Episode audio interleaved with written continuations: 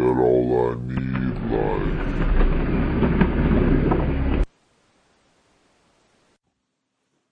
What's up, everybody? Welcome back to the show.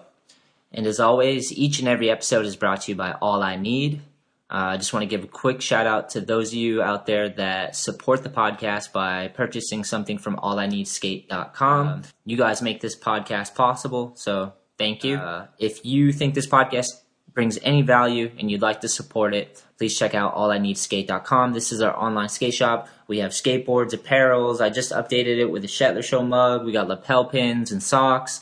Um, check it all out. Uh, our guest today is my good friend, Ronnie Gordon. We sat down to talk about family, work, skateboarding, and much, much more. Thanks for tuning in. Catch you next time. Pew, pew, pew. And I was like, yo, this is crazy. Like, I, I, I gotta get on. I gotta get on it. I just love the skating and the scene. Rain, rain, go away. All I need is a skateboard today. today. today. This is the Shetler Show featuring professional skateboarder, podcaster, and All I Need Skate founder, Anthony Shetler. So everyone was, it was hot. Everyone was doing it. Yeah, they're looking for their dad's fucking metal skateboards in the garage. Yeah, Like, exactly. let's Sad. Get on this thing. But, yeah. Each episode brings you amazing discussions with interesting people from all walks of life. kind of when skateboarding clicked for me and you learn some tricks or whatever and you get that appreciation from your peers, you know, the other skaters are like, holy shit, like, yeah, dude, that's rad. Admiration. Yeah. Yeah, the admiration or the, the affirmation. Real, recognized real. if I didn't experience those crazy moments in my life, then these great moments would never be as great as they have been. honestly, like for me, I just loved it. Like I saw those dudes, I saw those videos, and I was like, holy fuck, this is sick. Yeah. This is what I want to do.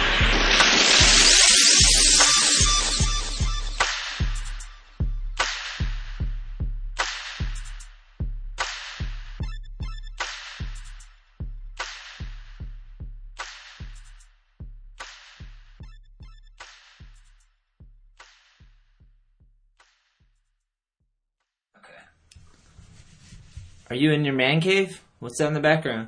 I'm in the living room, Nice. so I just uh, put some of my favorite stuff up in the background. Yeah, that's pretty sick. You got a nice Natas right there. Santa. Yeah, and then this is my first board I ever got. Well, what is that one? I can't really see it. That's Mike McGill. Oh, heavy one, heavy one. Yeah, That one's thrash though. yeah. But uh, I got this in uh, 1987. Damn. Well, that's a good. That's a good spot to start. Is that is that your fir- that's your first board ever? I had a Nash Executioner, but uh, it was uh, you know the toy store. Yeah. Yeah, I had that first, and then but then I then I got like this is my first real skateboard. Yeah. There's a huge. It's funny because I teach skateboard lessons, and I think you do too. You teach how to. Yeah. We'll get it. We'll get into that, but uh, parents bringing kids on these like. Ch- these really cheap skateboards and they just like they can barely roll you know like the nash boards Well, they're not the same as they were in the 80s. In the 80s, they came with NMB bearings and they came with urethane wheels. nice Now, like, it's just garbage. yeah the whole thing is Yeah, it's plastic wheels. It's they're called safety bearings or something, and they just don't roll at all. And the the one that I was talking about, literally the board is like almost delamming when it's brand new, and then the trucks are plastic, and the wheels are just super soft, cheesy. Like it's just to get kids on a board, but they can barely roll on it. They're getting ripped off. Yeah. They're getting ripped off. Oh, it's terrible. how's your How's your day going, man? That's good. I uh, had uh, I work from eight to three, Nice. teaching woodshop. Hell yeah. at uh, school. It's uh, called Yale School in Cherry Hill, New Jersey, and it uh, what does it stand for? I always get this wrong because it's an acronym. Because you know it's not the college. So How How long you been doing that for? 2004. Wow. Teacher, huh? Yeah. So oh, young adult learning experience. Nice. So what are the age of the kids? Um, we teach from fifth, uh, or not fifth, um, five years old up to 21. Huh. So they have to be somewhere on the spectrum or um, bipolar you know, somewhere where they're special needs. Yeah. But, but they're high learning special needs. So the idea is to try to get them back in a mainstream public school eventually. Yeah. So like that's the goal. How how does one end up into that profession? Well, um, you go work at a skateboard shop for a long time, and your mom works at a school and goes, you know, why don't you start working at Yale School where I work at? There's a wood shop in there, and they really need somebody to help work in the classroom. You have enough credits from college. You should do it. You get benefits, you get summers off. Well, I, I put this off for like two years. And uh, finally, I was like, you know what? Maybe I'll try it out. So I went and worked at skate camp for the summer, and then when I came home, I already told the, the skate shop, um, and they were super cool about it. Uh, but in the fall, in September 2004 is when I started. Nice. That's sick, man. Were you Yeah. were you nervous?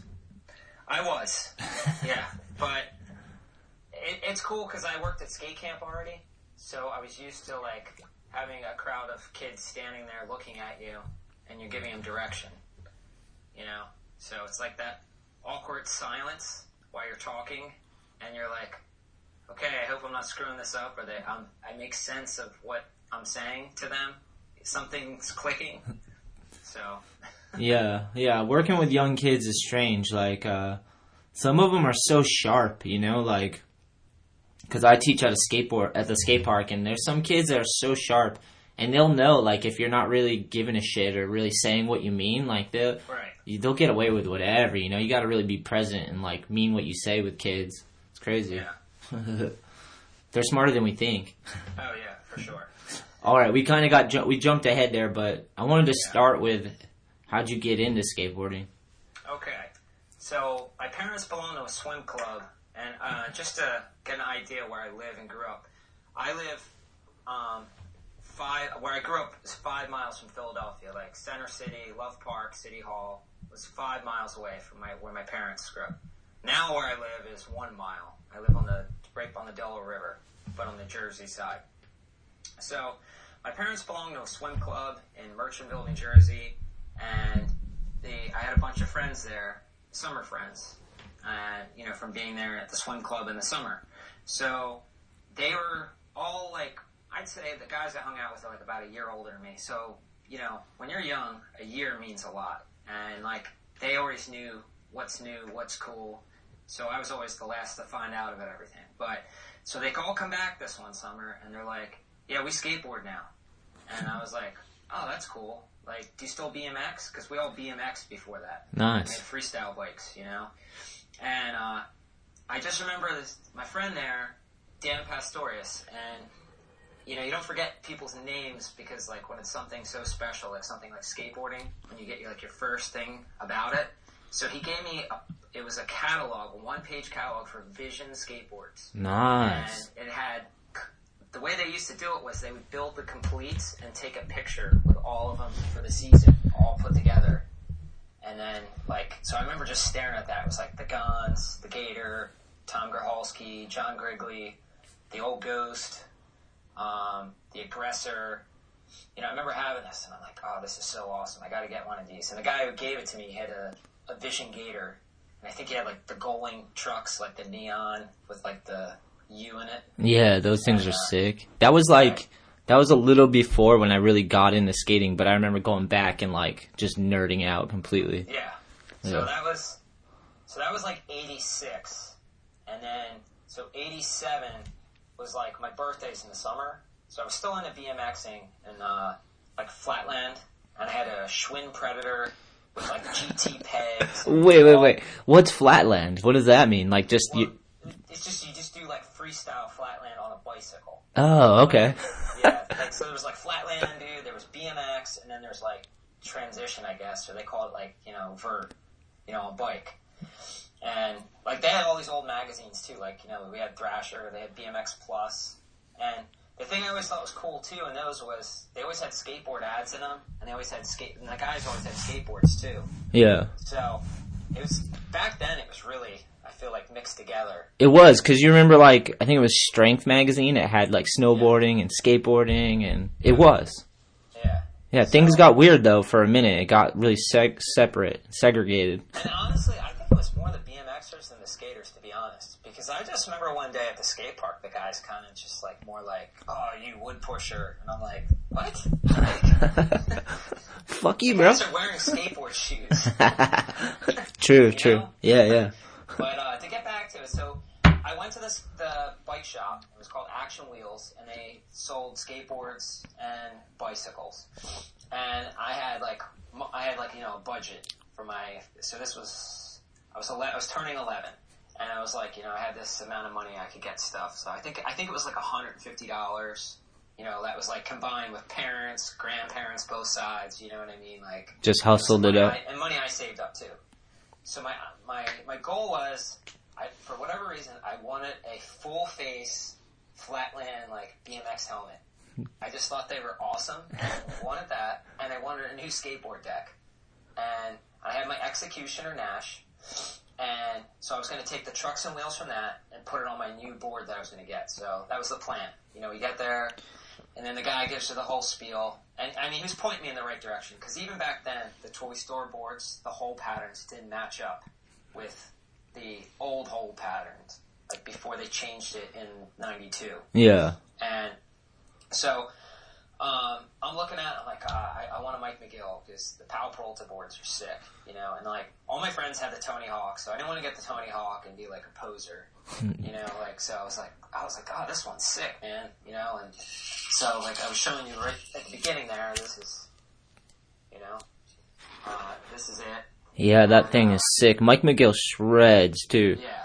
So, and so a skateboard deck too is like it was like fifty five dollars plus tax, and you didn't get grip tape for free back then. You had to buy it by the foot. Yeah. So I bought a foot of blue, a foot of pink, a foot of clear, and a foot of green. And then my mom helped me after I got home, and we cut patterns. Like we drew stuff out, and like I made like lightning bolts and skulls. And uh, these are actually Converse Chuck. nice. That's what they're supposed to be. Yeah. And some other stuff. And then flypaper was like the the nice smooth grip tape like that we use now. And that back then that was like cool to have like that on your board. Yeah. So That's rad. That's sick that you still have it. yeah, I know. And then you'd always go get stickers, you know. And then you had the the rip grip up here. So Wait, so that's rip grip? Let me see that again. yeah. So it's like it's like so when you grab off the launch ramp or on the half pipes, like so you it's like smooth rubber, like a foam. Nice. and you just grab and like so it doesn't tear your hands up when you're doing your grab tricks. Nice. but you know, since I was going to spend all this money that day, my dad's like, "Well, you got to get everything." So I got the rails, the tail guard, the nose guard, the whole package, wheels. So by the end, it was like I couldn't afford that helmet. You know I mean? Like who cares about I it? was getting a, I was getting a full skateboard. Yeah, who cares about the helmet at this point, Right. dude? Let's get it. So I was still into BMX, so this is like July. So my birthday's July 16th.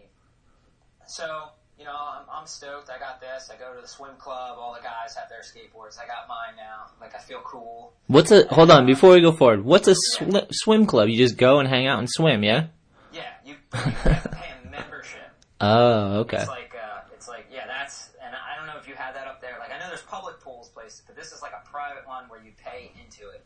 Yeah. So, We probably have it. I just probably never seen it. I have like a gym membership and they got a pool, but it's not a swim club by any means. yeah, this is just an outdoor swim club that's just open in the summer. Nice. and a lot of people in town where I grew up went to it, and then I had friends from other towns, so that they were like my summer friends.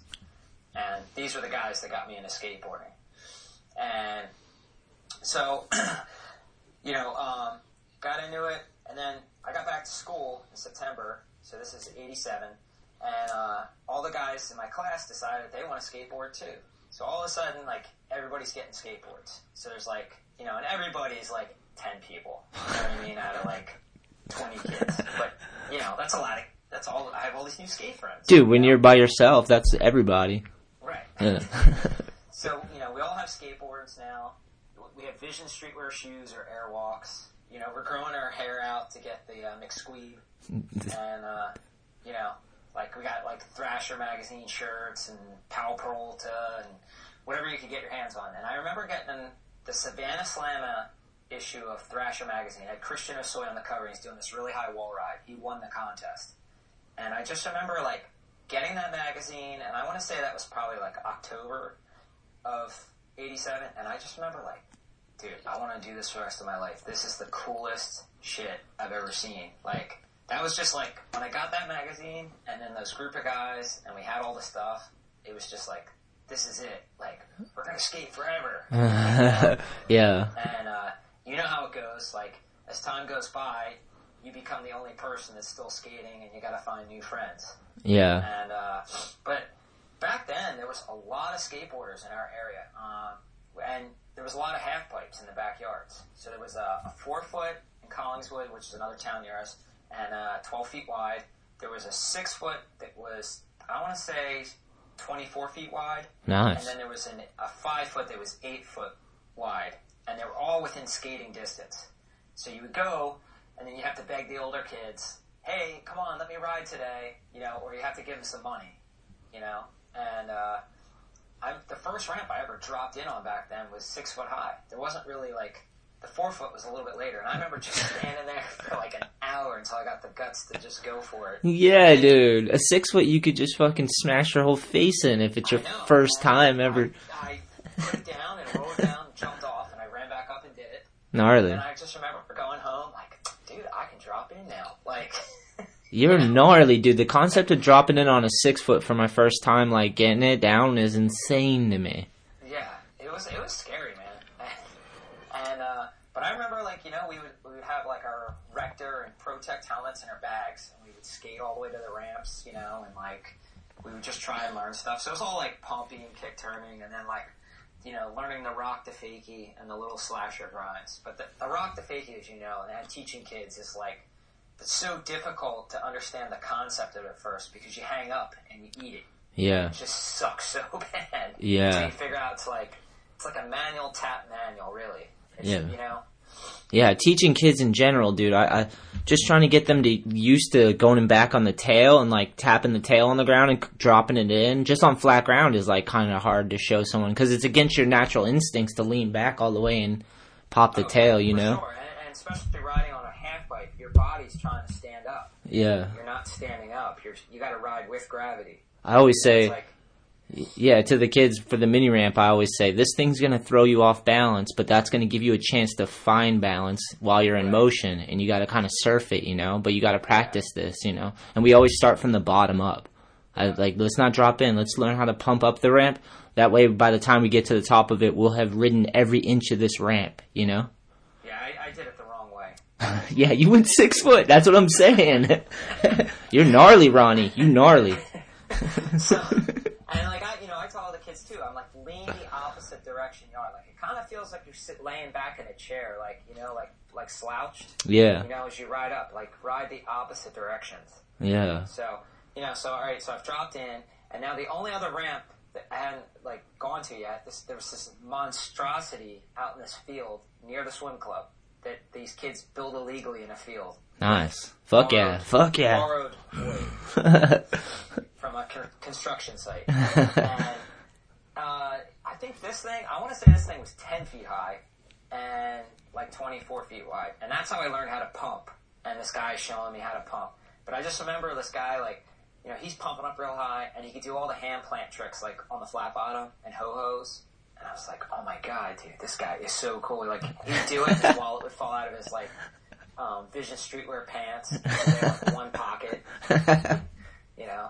So like we dressed so crazy back then, but Yeah. it was like awesome because it was all skateboard clothes. You know what I mean? Like the shirts, the pants, the shoes, socks, everything. And we have it all now, but this stuff was like off the wall '80s style stuff. yeah, yeah, yeah. Skulls and lightning bolts and I remember when we when I first started like um having like big baggy pants where the bottoms were cut off but they were super wide and like covered your whole shoe basically was like in. It was so ridiculous. It's almost like a ri- a raver style or something, you know. yeah, But and then like chain wallets and fucking studded belts and shit. yeah. I still I still rock the chain wallet. nice. Yeah, I feel like you can get away with that. Like that's not a big deal. Yeah. I, I just rock it because Hensley always had one back in the day. Classic. So, Yeah. I was at a skate shop like four years ago and they had an independent one. I was like, oh, I'm buying this. Money well So I've been spent. rocking the chain wallet again for the last four years. Yeah, sick. kind of get your youth back a little bit in the chain. Yeah, exactly. sick. um, yeah, so like you know, and then I was just hooked on skating, you know, since then, and like, so I, I wrote some stuff down just so I wouldn't forget. Well, I wanted to I wanted to ask you a little bit. Was there a moment where you decided? I mean, you told me you got the board and everything, but what was the crucial moment where you're like, skateboarding's better than biking to me? That was probably in the fall of that that that um, year because all the guys stopped riding their bikes, and it wasn't like I didn't want to stop. It was just that like everybody was skating more than the bike. The bike became second, and then it just got to like I want to say like Christmas of that year, and I just didn't even ask anything for BMX. Because you know when you're a kid, like three months is like a year. Like, Yeah. things change so much. And skateboarding consumes once you get the itch for it, you know? Yeah. you know, and, and back then it was like different because you had to like go out and find it. Like, you know what I mean? You had to, you had to get a magazine, a zine, or a VHS tape. Hmm. You know what I mean? Like, Yeah. of a video. And videos only came out once a year back then. So like, you know, by the time like stuff came out here on the East Coast, it was already a year later, you know, than California. So we were always behind. So, so did you ever, did you ever, well, I'm assuming you did, you made some sponsoring tapes then. You're talking VHS, uh, Oh, tape? yeah. You sent them out and stuff? Yeah, that was late. That was a little later, but I remember we were all like, "Yeah, dude, we're gonna get sponsored. We're gonna be pro skaters like the Bones Brigade," and like, um, my friends like my friends over at the swim club made a. They had their own team called Kid Brigade, and like, and then we made Team Prototype. nice. Like that was just a knockoff of Airwalk shoes, and like so we were like Team Prototype. We just take white T-shirts with paint markers and draw Team Prototype, like Nice. super cheesy. Badass, bro. Badass. So, um, and then I want to say like the video, like that stuff came like for me, probably like at least three years later because nobody had a nobody had a camera. So Yeah, we're we're that old, dude. We're that old that it was like, you remember the fucking grandma cameras on the shoulder and Oh, shit? yeah. My Pe- one friend had one. His dad would come out and film us, but he wouldn't let us touch it. You know I mean, like, so he we would get the tape and then go inside and watch it. But we only he would only film us in the driveway off the launch ramp. yeah, who the hell is gonna fix that thing? If you touch it and break it, you didn't even know where to. It was too expensive to even just to get, you know. Right. Yeah. Let alone So- fix.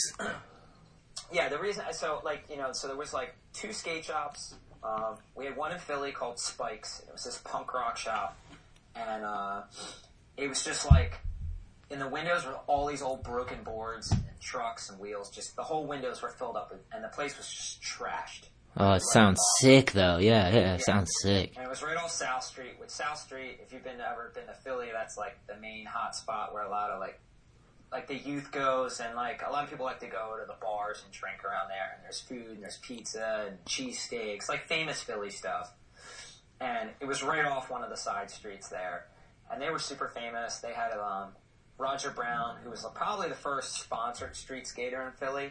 Um, he was Ricky Oyola's friend, and he rode for Madrid skateboards. What's his name? Roger Brown. Roger Brown. Nice. And he was like, he's this African American dude that was probably, like, I could be exaggerating, but I want to say he was like six one or six two. He was gigantic. Sick. especially, I was 12 years old when I first met him, so he looked monstrous. And he's out front of Spikes, and he's doing like wall rides, like on the walls, like right outside. There was like these brick walls, and he was just like badass. Hell yeah. And um, so, and then I hear stories of this guy Ricky Oyola, which you know everybody knows who he is now. But, Yeah. Um, you know, he was this other ripper, and there was there was a couple other guys that were really good too, but they were like the main dudes. And then Roger got on Santa Cruz and Indy, and he's in one of their videos, um, skating at Love. I want to say. Uh, it's something reason or something, but he has like he's doing like lines down the three, and I just know one of the lines he does like a front three down like the three stair, but it's like in a line, like you know probably like an ollie one foot, you know probably the typical old '90s line, like a 180, a half cab, a one foot ollie, and then a front three. It's crazy that a dude. perfect. It's crazy that some dude, like one dude from Philadelphia, gets hooked up with those brands. Is in in the video. Yeah, Crazy. And like you know, it's so hard for him because he's all the way out here, and all he could do is make a tape. Yeah. Yeah. So he was the original Love Park dude, though. He was the one that skated there, and like he really put on the map. And then Ricky took it from there. But I know Ricky called up magazines. This is what I was told back in the day. But like he called up like Transworld Thrasher. He's like, "You got to come shoot an article. We have this. We have this great thing here." And Ricky could back it up with his skating too.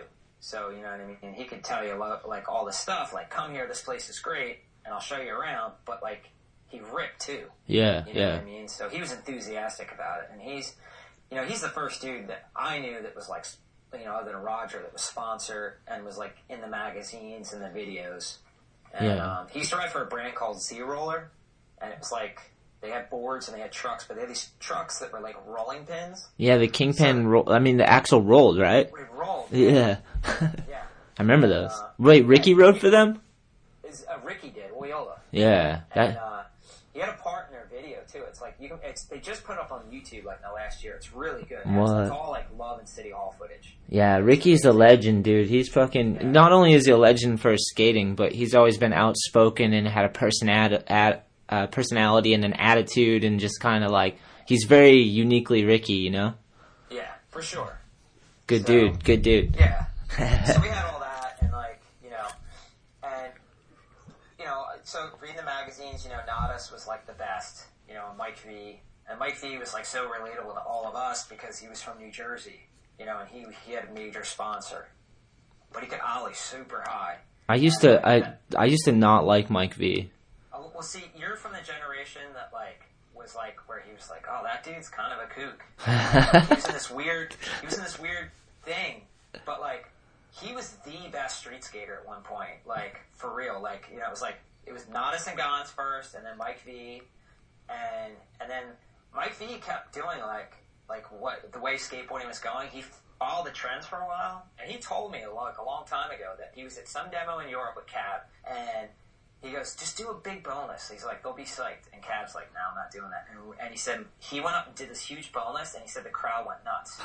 that was when he started doing old school tricks, like all the time. And he just, he just felt like by doing that, he was keeping like something from the 80s alive all these generations later. Yeah, my my beef with him, I I always liked his skating. It was always like it seemed original or creative, even if he was recycling everything. But it was like new to me because I didn't know any of that. But uh, my beef was like I think my introduction was he was just fighting people, and I'm just like, how many fights are you gonna get into? You know, like at some point you're the dude causing the fights because you're fighting everybody. So that's when I was always like, ah, I can't deal with that shit.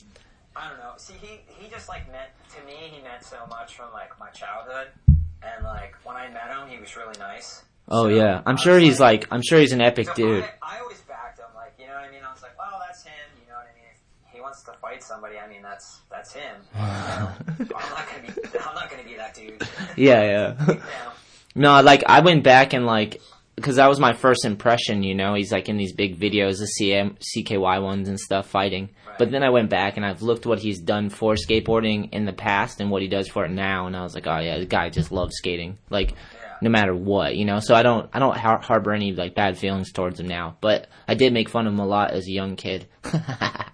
Yeah, it was. It was uh, I feel like he had this weird s- time period where like s- kids made fun of him, but they still like the same kid that would make fun of him. If they saw him in person, they were like, oh, they were like, oh my god, it's it's you.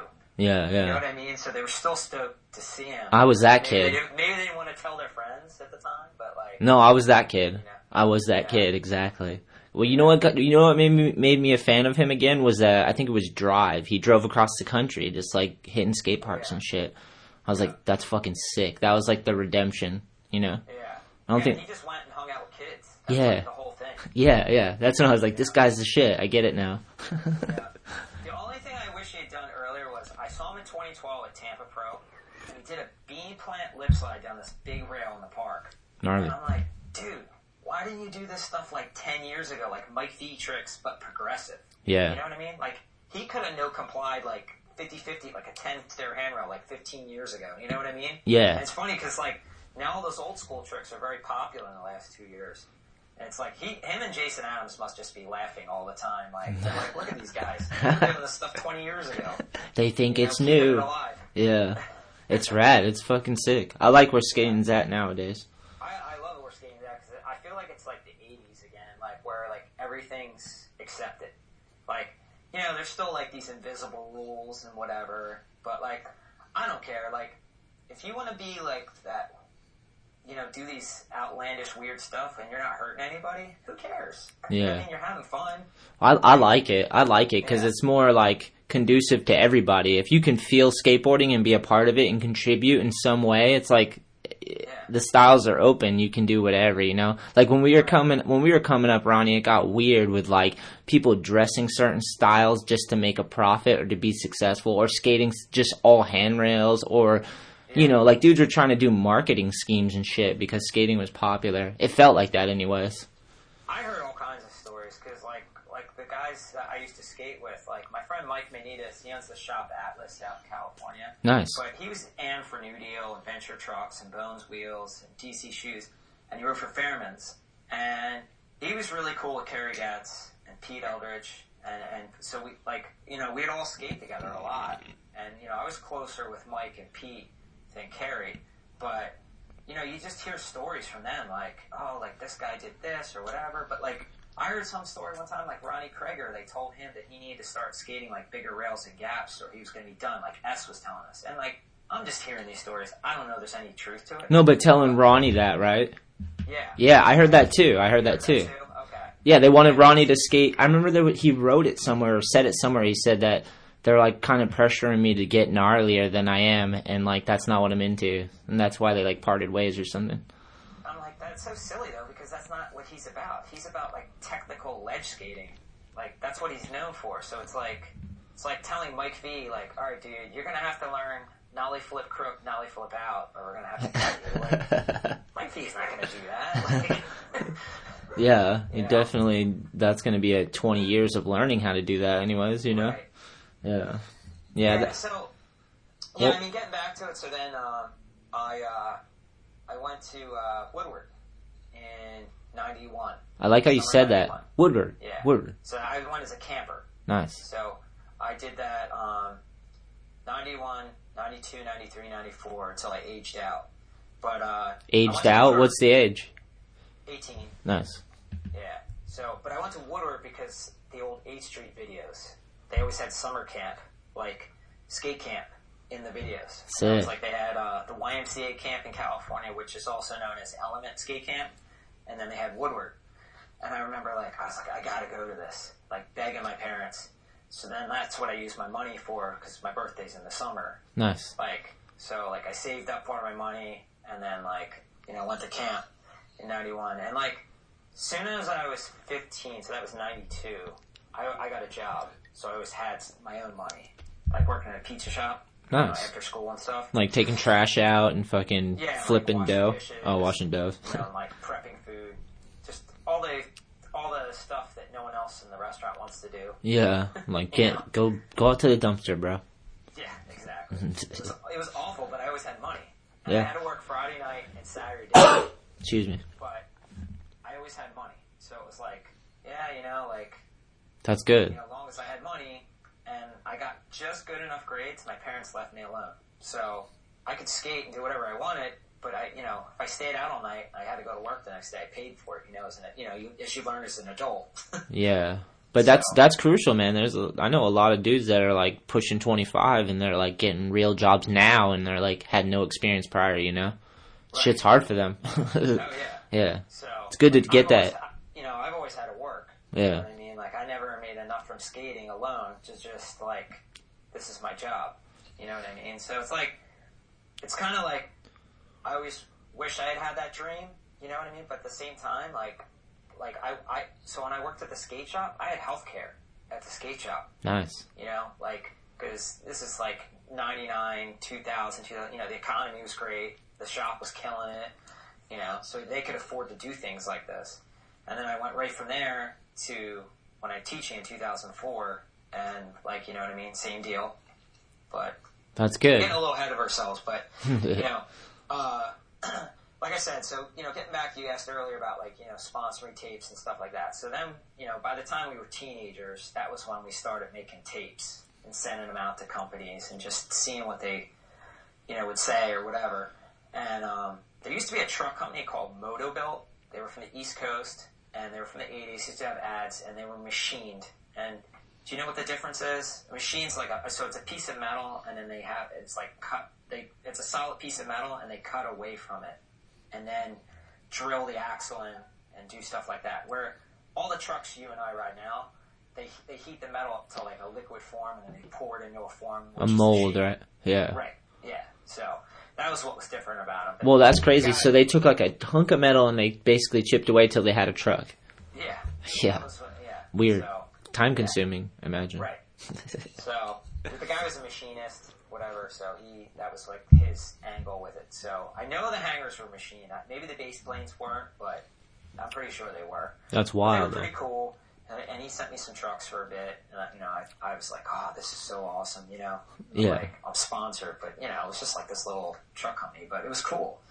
And then, uh, so time went by, and then you know, we just kept making tapes and sending them out to people, and then, um, then I realized like, you know, there was like, you gotta, you gotta have like a shop sponsor, like that, like being on the East Coast, like that's the best thing to have, like, you know what I mean? Because like, they need like the the, sh- the companies want to have somewhere they can sell the stuff that you're helping them promote.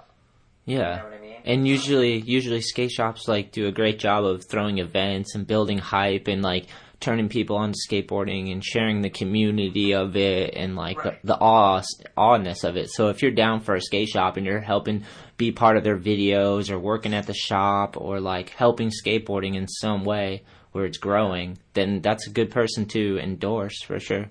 yeah.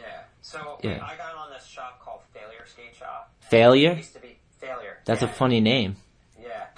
and so it was Shane Von Hartelman and Adam Holly, and they owned Sub Zero, which Ricky and all the, and Matt Reason used to ride for. Yeah. Well, they parted ways, and they brought Sub Zero over to Philly because they were going to have two stores. They had the Jersey one and that. Well, they split, and Adam just thought it was funny. Like he wrote this thing about the how them splitting up, and he's like, "I'm a failure now," and he just called it failure. and I'm like, "That's what you're going to call your shop?" And he's like, "Yep, failure." I'm like, "All right, it's your shop." Good luck. Hope you don't really feel that way. yeah. So um, he was pretty successful with it for a while. Um, If your heart's in it, if your heart's in it and you don't feel like a failure, you can make that work for sure. right. So Yeah. that was like you know he, his whole thing was I'm being the opposite of that, but that was like his thing. So they had the you know the the Philly guys, and then we were over in Jersey, and he had the, the Jersey team, and uh, you know he helped us out like with like because he knew some people in the industry. He used to get flow from Santa Cruz in the '80s for for Skate and the See, owner. that's weird So that it ties in. Yeah. So, um, yeah, so we just, you know, sent tapes out. And then I went to this event up in North Jersey. It was called Shred for Life. And, um, I got a, a, I got a picture in Thrasher that Sean Cronin shot of me. Nice. You, yeah, Sean Cronin's the man. And Yeah. Shred for Life, did that turn into Shred for Mike? Or two different things? That was later on. So this was like 95, 95, 96, around that. And so he shot a photo of me, and then it was like the whole article, and it was like, you know, all the big names. Donny Barley, Ricky Oyola, Bam Margera, Bobby Puleo, like Tim O'Connor, like everybody that was, you know. Chris Cole, Chris Cole would go to those things too. Right. So this is way before Chris, though, in the picture. Nice. And uh, so I got a, I got a photo in there, and like my name was in there, and I was like super hyped. And then um, there was a guy in Philly who shoot photos for everybody named Kelly Ryan, and he shot a sequence of me like that summer before. Well, it just so happened that the sequence got in the next issue. So this was like Thrasher March issue. I have a photo, and then Heavy. April issue. I have a two-page sequence. Heavy. It's like small, but um, No, no, it's in Thrasher though. What are you yeah, fucking kidding me? You know I mean? Like, so it's like Moses and Conan and all these dudes and me. And I'm like, holy shit. Ronnie Gordon. It's like, what? Crazy, you know? That's awesome. And, um, you know, I mean, you remember the first time you get a photo in a magazine, you're like, you're tripping. Shit my pants, dude. It's like the highest honor because that means someone went, you know, like when you first take a photo too, when we were shooting photos, it was actual film. So like people was wasting film. Too, a sequence, you get two chances every roll. Yeah. And you're just like, it ha- takes that dude to buy the film, come shoot you. It might take forever. You got to put all the effort into the trick, and then you guys got to submit it to the magazine, and you got to beat out whatever other photos are being submitted. Especially when you're in fucking Philly and you're un- unknown at this time, Ronnie Gordon, and you're next to Moses Itkonen. That's pretty crazy, and one of the biggest mags. Yeah. Yeah, totally. And the other thing that I always thought was amazing about Kelly Ryan was he never developed his film before he sent it. He was so sure of himself. He would just send it to the picture. That's fucking gangsta. I know, because now you can like, you know, the photographer can look at it, fix it all up before he sends it out. Yeah, it's a whole different game now. It's like they made He's it like, nah, he, he would shoot it. He's like, I got it, and he just send it out. confidence. Man's got some balls on him for sure. I know. Yeah. So I mean, he, he shot everybody. Sergi, Freddie, like he was the main photographer, and then G became the main photographer because Kelly had to work. G like had just gotten out of school, so I think he had like a window of like not having to have a real job. yeah. So then he was more available. I mean, like that's why Ryan Gee became super popular. Philly shoot photos. yeah, it gave him enough breathing room to to like help grow skateboarding to the point where it could pay him too. I think. Yeah. Yeah. Like Kelly got paid, but it was like that was like his second fun job. You know, and he had a full time job. Yeah. So, um, yeah. So then, um, you know, I we sent the tapes out, all that, and then, um, you know, like some time went by, and then I started getting flow from a company in Georgia called Torque. Nice. My buddy Craig Paiva that owns No Problemo Taqueria in New Bedford, Mass. Here, legendary dude. Dude, I grew up looking up to, and like older dude. Um, probably like you know, ten years older or something, but kills it. He used to ride for Torque too. He knows Stormy and all Yeah, those guys, dude. Stormy. So sick. I, I went down there, that was like the first dude I met was Stormy. Wow, sick. So I sent them a tape, and then there was a guy on there, Jason Guthrie, and there was another guy, um, Ryan Wilburn. Hell yeah. He's pro for Stereo. Yeah, I've heard of both those guys. Yeah, he watched my tape and he was psyched on me. So enough to like, like not meeting me and like he was like, we got to send him some stuff, and he sent they sent me like a board and, and a shirt. What? I was like, oh, this is so sick. Yeah, that's a trip when like you, you like you get your first box basically. Like damn, yeah. So then like you know I got the shop to get do another order, and then they sent me another board, and then like you know. I get some boards from there and there, and then I was like, well, you know what? I'm gonna go down and see these guys. And this was like my spring break. I was in college by this point, like '96. So I went down, and um, Why why do you want why do you want to go down just to meet the people that are saying meet everybody. yeah And um, so a lot of people might not know this, but like Grant Taylor's father, Thomas Taylor, that's the owner of Torque back then. oh I didn't know Thomas was a sponsored Vert Pro for New Deal skateboards, and he was on Schmitt Stix then New Deal, and then I think he did another board company called like Weapon or something. It had all like guns on them, all of them. Nice. Then he did Torque after that, but that's you know Grant Taylor's father, and his dad still skates. No a shit. Shop down there called Stratosphere. yeah I've been to Stratosphere it's been a few years now but Yeah. Yeah. That's, so when I, I remember I was leaving from that trip when we were down there to fly home, Grant was on the porch skating around. He was probably like three years old, and he's doing like an ollie, and he has like Fisher Price sneakers on, and his dad's like, "Yeah, he'll be pro." I mean, talk about calling it. yeah right? Well if you're skater of the year, yeah he's lucky though because a lot of kids start young and they get burnt out you know? I see oh, that. he's yeah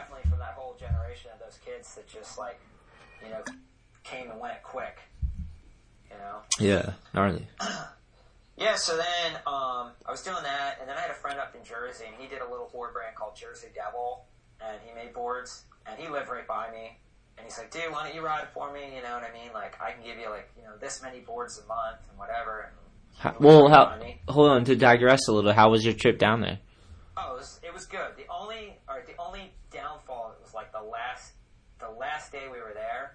Um, Chad Kramer, he used to be pro for them. He's like from um, Lancaster, PA. He was like, he was pro for them. He fell and like broke like a bone in his foot. oh So like, like he feebled down some handrail and he jumped off and like hit his toes and he just cracked like one of the bones in his foot. So it was that, and then that night we're out street skating and I got like a security guard grab me, and I was like, dude, take your hands off me, you can't touch me. And I, I just I left and I come around the corner and this dude tackled me what and he just like, and I got, and they held me down until the cops came, and I got taken in, and Thomas bailed me out, and uh, this whole thing, and I, I forgot this whole part of this trip. So I got home and I had to get a lawyer and all this stuff because I had like the guy claimed I assaulted him. Now this security guard was like six four, big dude, and he says I assaulted him. At this time, I'm like 18 years old, probably like 160 pounds. like, Yeah. You ain't You doing know. shit, bro. You're just getting tackled. and he landed like on my thigh, so I had like the biggest knot in my leg. So like I just like couldn't even skate the last day too. oh But- man. So the first couple days we were there, super fun, out like skating all these spots. Like we had a blast. Last last day, not so good. That's all right. I mean, fuck. You know, at least you got. Um, home, some time went by. I got a lawyer, um, and I got Thomas's money back, and I sent it to him. So Nice. that- and that was really cool because you know I'd only been like like sponsored by him for a very short time, and he paid out of pocket to get me out of jail. Yeah. that's a good. That's a good sta- statement right there. I want to put that in quotes. Well, I mean, you know what I mean? Like, you know, like owning your own board brand, like it's all right. That's you know, I? Yeah. It's tough to just like fork over a No, because like a lot of times you want to sponsor someone or support people that aren't causing problems, you know. So like Right. just to like be on there and then have that happen just sucks because you're already like, fuck, this is a problem, you know. Like, Yeah. damn, could be bad luck, but it happens. It just happened. You know, it Yeah. wasn't even like mouthing off to the guy or anything like that. You Mm, know? yeah, But- I've been in that same exact situation, dude, where just fucking some security guards a little too sauced up and Yeah. just comes at you. Fucking giving But- karate moves. You know what I'm In saying? Atlanta, they were allowed. I don't know if this is still the case, but then they were allowed to physically like, like hold you until the cops came. You know, well, Philly and up here, they're not allowed to touch you. Yeah, that, that So- they shouldn't be able to touch you down there either. But But uh, whatever. crazy though. At least you made it out alive and back to Philly. Yeah. So,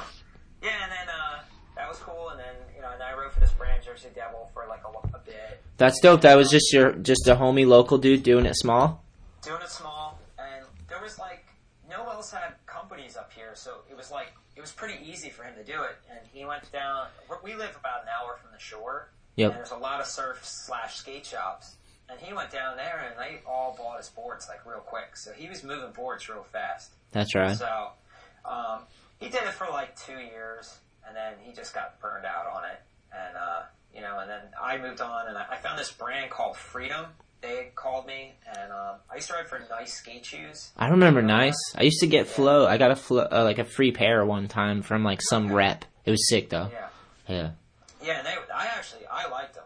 Yeah. I mean, and like They were like a legit uh, skate shoe. They had like an Excel basically. They had like a version of it. the first ones they sent me were those. Yeah, yeah. They were decent. They worked. Yeah. Yeah. Was Vinny Rafa That's- was in skateboards. That's what it was, dude. yeah. Yeah. I knew Vinny. I met him at Brooklyn Banks contest when I was younger. Such a legend. Such yeah, a he was like, you know, he's part of the shoe company. They tried to get like Ricky and all like the big guys back then, but like I think Ricky had like he was getting paid by like Airwalk or Castell or something, and it was like I don't think they could have paid him, and I don't think Ricky was really into the name at the time. But they were kind of like, just come over and bring. You can put whoever you want on. Nice. like he probably could have made like this legend skate team, and it might have like panned into something and stayed in business, you know? It's a good name, dude. Yeah. Yeah. So Well, you never know. Shoulda, woulda, coulda. yeah. So they gave me shoes for a bit, and then uh, there was a magazine from New York called The Fridge, and my friend Frankie shot photos, and he would send them to them, and then they were like, "Oh, like this guy Ronnie, does he have you know, you know, a board sponsor or whatever?" And he was like, "No." And then we, we went up to Boston to a trade show, and we met all them, and this was like when Fibro was starting. Nice. And uh, I remember like they were just like, yeah, here's some boards. You know, we'd like to hook you up. And like the guy seemed really cool. And uh, I was like, all right. So I wrote for them for like a year, and we went on a couple trips. And uh, Chris Nieratko from NJ Skate Shop was our team manager before anyone knew who Chris Nieratko was. but he was still Chris Aracco back then. I'm sure of it. Oh, yeah. He's been on the show. He's been on the show. He had, like- oh yeah, he had like some like slicked back hair and glasses on or whatever, and like Fucking love that guy. and like real quickly you could see like his like real wild side. You know what I mean? Because he looked all clean cut and like kind of like maybe maybe a little bit nerdy, and like and then all of a sudden he was just such a jackass. Like, you know, just messing with people and messing with us, and it was just like this dude's crazy. Dude, Like legend. you know. That's sick to have him as your team manager. That's fucking sick. Yeah. So we went up, we went on trip. Jeff Pang came with us. He didn't even bring a skateboard. Like, he just came to hang out. Sick. Weird. I could never do that as a skateboarder myself. Like, I no. couldn't be without my I'm too much of a skate nerd to not be with my skateboard. No, I just I actually just went on a trip, a vacation to Mexico. My lady won uh this all inclusive trip for two to um Cancun, Mexico. And uh I went and right before I went I was like, should I bring my board? And I was like, I'm not bringing it. I'm not bringing it. First time. First time ever. Dude, I wish I brought it. Damn it. Yeah. But it was This fun. was like this was a ski trip. That's why like I couldn't under, I couldn't comprehend. Yeah. Bringing, you know. But even that, even at that, even at that, that was the first time any trip I had not brought my board. Like I've oh, always brought my board on a plane. I've just paid or whatever every time. Just bring. my board on my on our, on our honeymoon to Disney World. I Oh, damn. It. There was, I, I didn't think there was gonna be any time to skate. Like I, I did a little bit in the parking lot, but I was just like, I gotta bring it. Sick, yeah. Get the photo at the at the honeymoon, like backside flip, backside flip the wifey. Exactly. That's sick. Yeah, so you know, so I did all that, and then um, a lot of those companies like you know went out of business, and I, I hurt my back skating, and like I couldn't skate for a while. Like, What'd I, you do? What'd you do? I um I ruptured one of my discs. Gnarly. So like I basically split it a little bit, and like the fluid was come through, and it would like hit your spinal cord. Gnarly. So I was in like serious, serious pain. And uh I wanna say I was like twenty three or something like that.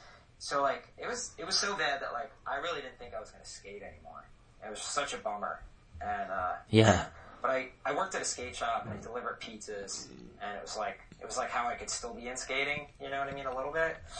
And uh I slowly like I started doing yoga and eating better and like exercising and like I it just one day it stopped hurting and I slowly started skating again and um, after that like I uh, I was like trying again and um, Mike Santarossa used to have a board company called Diabolical after he left Alberta Mike Santarossa is so good at skateboarding Yeah. too. Yeah. and um, he gave me boards for a while with that brand and they were cool they were like PS Stix wood so they were sick and he made wheels too Nice. And uh, so this is like, I think 98. Yeah, summer 98. And this guy, Frankie, you might have shot photos with him. He used to shoot photos for Thrasher and Slap and Philly. I know his photos. I don't know if I've ever met him though. Never met him. He looks a lot like Brian Gaberman, or Brian Gaberman looks a lot like him. They look very similar. Nice. Same height, Twins. same hair color. Nice. Yeah. And uh, I feel like they've probably gotten confused because they were both photographers too in skateboarding. they got a lot in common. And um, so this was '98. And he's like, "Yeah, I'm gonna go. I want to go out to California for the summer and just like I want to meet the guys at Thrasher and all this stuff." I was like, "Well, I gotta come." He's like, "Well, yeah, I might just go by myself." I'm like, "Dude, I gotta come. Like, I gotta go with you. I have to." yeah, right. So like, you know. so Come on, Frankie. Come on. Yeah. So I saved up and I took all the money out of my savings account and like I was like, "All right, we're going." Like, You're like, I got twenty three dollars. I got twenty three dollars. I hope this gets me there. So we were, we were gone for. I might be exaggerating, but I, I I feel like it was almost two months we were gone. Sick. And, uh, That's a good amount of time, dude. Yeah. Yeah. And we only stayed in one hotel the whole time. Ah. We literally go to skate parks and skate, then we would either go to a skate shop or meet people there and be like, "Hey man, uh, we're from out of town." I was like, "He shoots photos for Thrasher. I don't know, like." Why don't you take us to your spots or something? Maybe you can get a photo of Thrasher. I don't know. Solid advice. Be like, hey, uh, would it be cool if he like crashed on your floor or something? And uh, that like somehow worked out the entire trip. That's amazing. You must have had some good sessions with some people for them to We trust you. So many people. Yeah. So we finally get to San Francisco and we're in Phelps' office, and uh, we were like, hey, uh, do you know anyone that could maybe we stay with? And it was like, he's like Kenny Reed maybe, and um, and then he's like Scott Bourne. Do you remember Scott Bourne? Black dude, Arm? that's two extremes, dude. Kenny Reed or Black Arm. So I, met Kenny Reed once before. so I called Kenny Reed Yeah, that's a safer Oh. bet at that time. Yeah, and he's like, oh, he's like, dude, my friends from Albany, New York, where he's originally from, were visiting, and he's like, I, I have no Ah, So it bummer. was me, Frankie, and this his friend Lowell, and uh, this guy from Baltimore, and uh, so it's three of us, and so then I was like, all right, um, I I've- get Scott Bourne's number? I was gonna say I've heard nothing but nice things about him though. Right. All I saw though was his pictures in the magazine. Yeah. Like, you know what I mean? Like, and he had an interview in Big Brother, I think, and it has like friendship tattooed around his neck, and he's holding a pistol up to an American flag and shooting next to it or something. Yeah, he's like tattooed. His arms are completely tattooed black, like one hundred percent. Yeah. This dude is a maniac. So I call him up and I'm like, hey, you don't know me, but Jake Phelps said I could possibly crash at your house. with Two of my other friends. You got a referral from Jake Phelps. You're fine, bro. You're fine. And he's like, oh, he said that, did he? And I'm like, oh god. And he's like, he's like, I'm just kidding, dude. Here's my address. Come on over, dude. Classic. So he lived at the bottom of Haight Street. Now, Haight Street, I, I haven't been out in San Francisco in a long time, but it used to be like really gnarly. Like, it's poor, you know what I mean? So it's like, for skateboarders, it's a cheap way to live. You know, you live down there, it's inexpensive apartments. You Yeah. know? Yeah. So this was like a block away from the deluxe skate shop, if that gives you any idea in San Francisco. You It does. I've actually been there. Okay, so we're at Haight Street. We get to Scott's place, and we get inside. We meet him, and he has all these other skater dudes live there. Ben Krahn, he's like pro for Blood Wizard. Legend. there, Yep. and like a bunch of gnarly dudes. And uh, go back in his room, and uh, he has hypodermic needles in plastic bags all over the room, Gnarly. pinned up on the walls. And I'm like, um, Frankie, let's let's just get a hotel. Yeah. Yeah. And he some got diabetes? She's like, she's like, Scott, what's up with all the needles? And he's like, oh, I like to get high. I just don't want to get AIDS or something. And I'm like, dude, let's get the fuck out of here. Yeah, that's We're gnarly. sitting here. Yeah, that's he's gnarly. like, dude, it's cool. I'm just kidding, man. Uh, he's like, this is a crack neighborhood. When I moved in, all the shit was here. I thought it was funny, so I just hung it up on the wall. Uh, And gnarly. Scott's like, almost like straight edge. I heard. Vegan. Yeah, right? Yeah. Yeah. So like, you know what I mean? He, he never judge a book by a cover. He was like the opposite of the way he looked and skated. Yeah, yeah, yeah. Because I actually had a podcast with someone not that long ago where I was like thinking Scott Bourne was some gnarly dude, and that's what they said. And I was like, yeah, I'm pretty sure he, he was straight edge. He wrote poetry and stuff, I believe. Yeah, yeah. He Yeah. wrote books and stuff. He lives like in France or something. Yeah. Like, but from a, guy? I mean, but from photos in and like, for a week. yeah, Didn't even know him. I mean, we you know we some groceries and stuff, you know, to help him out for like you know being so awesome. being a but, uh, being a jokester because that's kind of gnarly about that. like for sure, take that down. Can you imagine? You know, a place that has earthquakes. You know. I didn't even think about the, the the weather or like the fact that earthquakes could happen, but yeah, that makes perfect sense. Uh, take that down, bro. Did you like SF? Cool. You liked SF though. Skating in SF is pretty sick. Like it's crusty. It's a different type of thing there, you know. Yeah. So Bomb some- fun. And then um, so I started working at a skate shop, and then uh, I um, and then I got a job at skate camp, Nice. and uh, and I went to I got a job at Woodward and um, YMCA camp, the ones that you know like it's Element Camp now. Yeah. Like, like it used to be in the four hundred ones. Wait, so you you worked at both of them? I worked at both. So I worked for like four weeks at one and three weeks at the other the same summer. And the element one was super fun, and it was like the rules were a lot more relaxed on like what you could do and stuff. Like if you had to watch a park, you could skate the park. Yeah. Woodward. If you watch a park, you have to just sit there and watch it like a lifeguard. Was the um California one was that um all skateboarding or was it mixed? All skateboarding, Yeah. biking, no scooters, no you know no nothing, no rollerblading. Yeah. So that was the other thing. So I was like, oh, this is so sick. And it was like super nerdy. Like you had to go to campfire every night with your cabin. That sounds sick. Skits. It was like, so it's just like any '80s movie of what you think camp's like. You know what I mean? Doing all these nerdy, fun. They're fun, but it's like nerdy things. Yeah. And uh, and that was awesome. So me and all my friends, we did that for like I did that for like nine summers. And, Wow. um, but I met so many people in the industry from there, and I, I really feel like that was why I got hooked up by a lot of companies was like I had a different connection than other people that were like hooked up by brands. You know what I mean? Because I had like I saw these kids like every day where like an am or pro, if they're on a trip, you know, maybe they see somebody for an hour. You know Yeah. what I mean? Two hours, you know, depending. And I'm like working with these kids, and like Greg Carroll would come to camp all the time, and, and he hooked me up with Venture Trucks, and uh, this guy Justin Williams was the team manager with Greg. Yeah, both those guys And, came uh, on the show. Did they? Yeah. Awesome. And they're such great guys, Yeah. and uh, I felt like they really gave me like an opportunity. Like them hooking me up, and like that just led like to other brands like Yeah. hooking me up years, you know, from that. That's sick. That's sick. I, I kind of want to like stop there for a second because that's sick. Because like I'm always saying like there's so many ways to help skateboarding, you know, or to contribute. Like you don't have to always be the best skateboarders. Like some of my favorite pros weren't even the best at skateboarding, you know, like.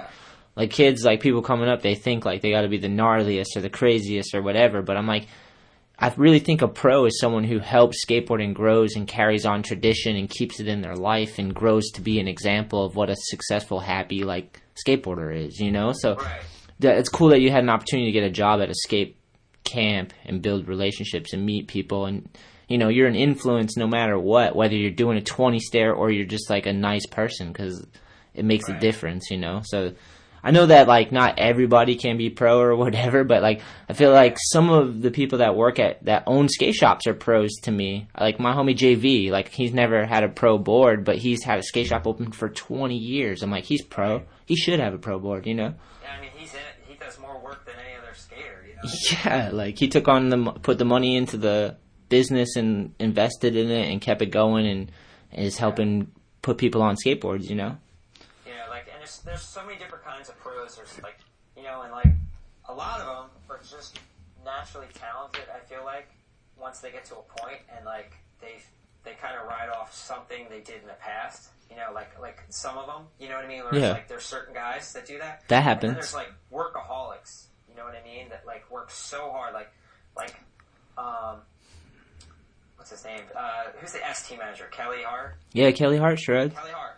He hustles. Dude, I, I he, he parted ways with Expedition, but he was doing S team manager, um, Expedition team manager, pro skater, and the Nine Club, and he's all over the place, like doing trips and stuff all the time. Like, dude, like I don't know how he juggles that. you know what I mean? Yeah, Like, you got to be in. You got to be still, in. Like, putting footage out, you know Yeah. and it's like, um, but you know, I feel like the difference now is like when I'm saying like people are riding off what they did in the past is like that has come and gone because of like the money. You know, there was dudes that like, you know, sat around and did nothing, and I'm like, how's this guy like, you know, like Jason Dill, like I don't know how he got paid for so long because like, and he put these awesome video parts out, and then he wouldn't do anything for like years. And I'm like. Like if you do that at like where I work, you know what I mean? Like, yeah, I, I did a good job two years ago. I get fired. You got to have the allure, dude. Some people have the allure. You got to let it linger.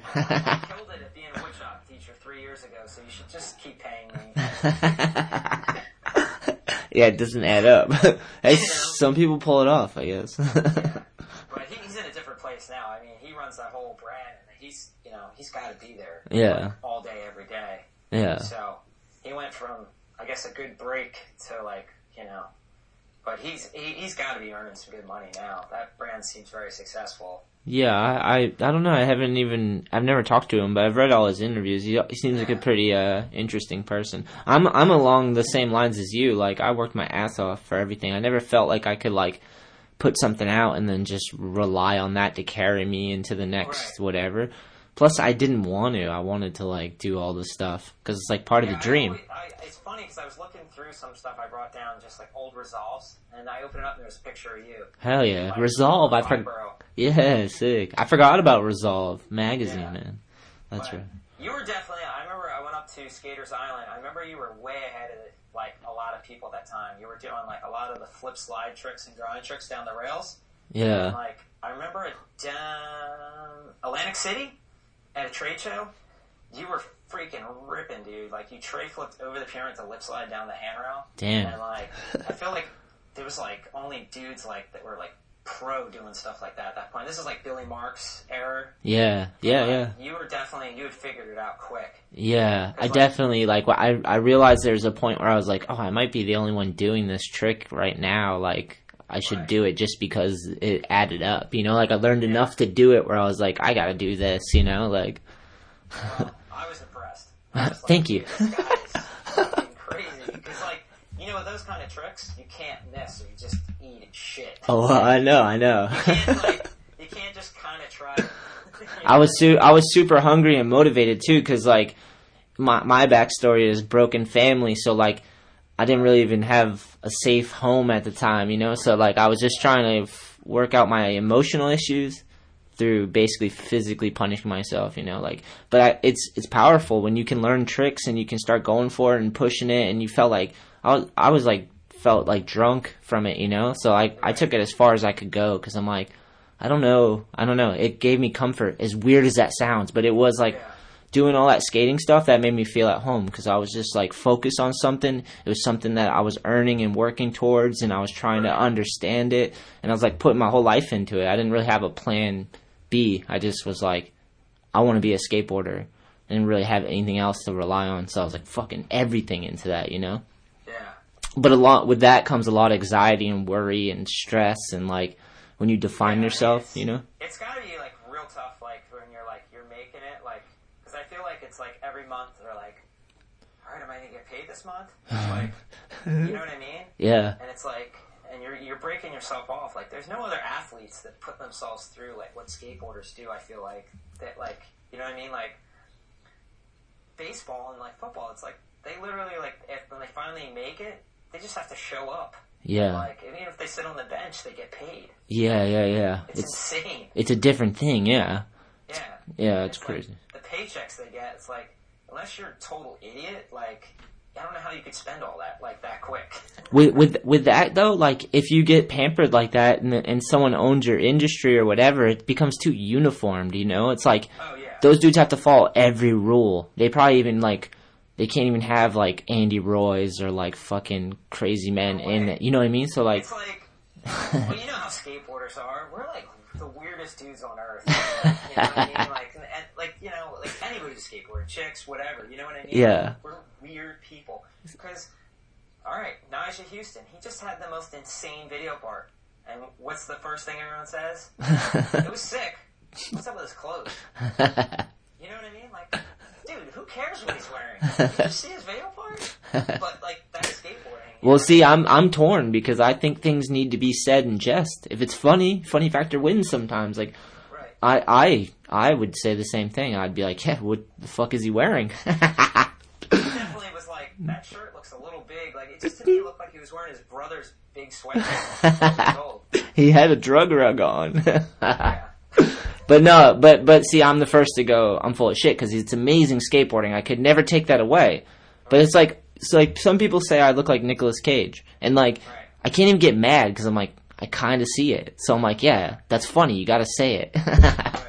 So no one's above scrutiny with skateboarders. You know, like we gotta. No way. I think because it's like music, you know, it's like people put their all into their skating and who they are and their identity. They form their identity through what they learn from a skateboard. So it's like it's kind of yours. Like you kind of own a piece if you put enough of your life and time and energy into it. Right. You kind of carved out a unique version of yourself in skating. So like, I think that's why because talent can't just win skating because then No I, I mean, that's like like Jason Dill. Like you know, I'll bring him up again. Yeah. Like he's such an interesting character on top of like you know being such an amazing skater. Like, Yeah. That's why like he could sit around for a year or two and do nothing, Yep. and like people are still stoked on him because he's just Jason Dill. They you get- know what I mean? they get more than just like points or just talent. There's some substance or something deeper behind him that you know you like about him or someone or it's interest or something like. But that's the allure. Like if some people have it, they have it. You know, some people have that classic style where they could put like a Tom Penny, where you could put out a part every and disappear, and people still want to see you again. You know? Oh yeah, Gino. Yeah. So many people like that. Van, like Van Engelen today, he's probably my favorite like guy right now.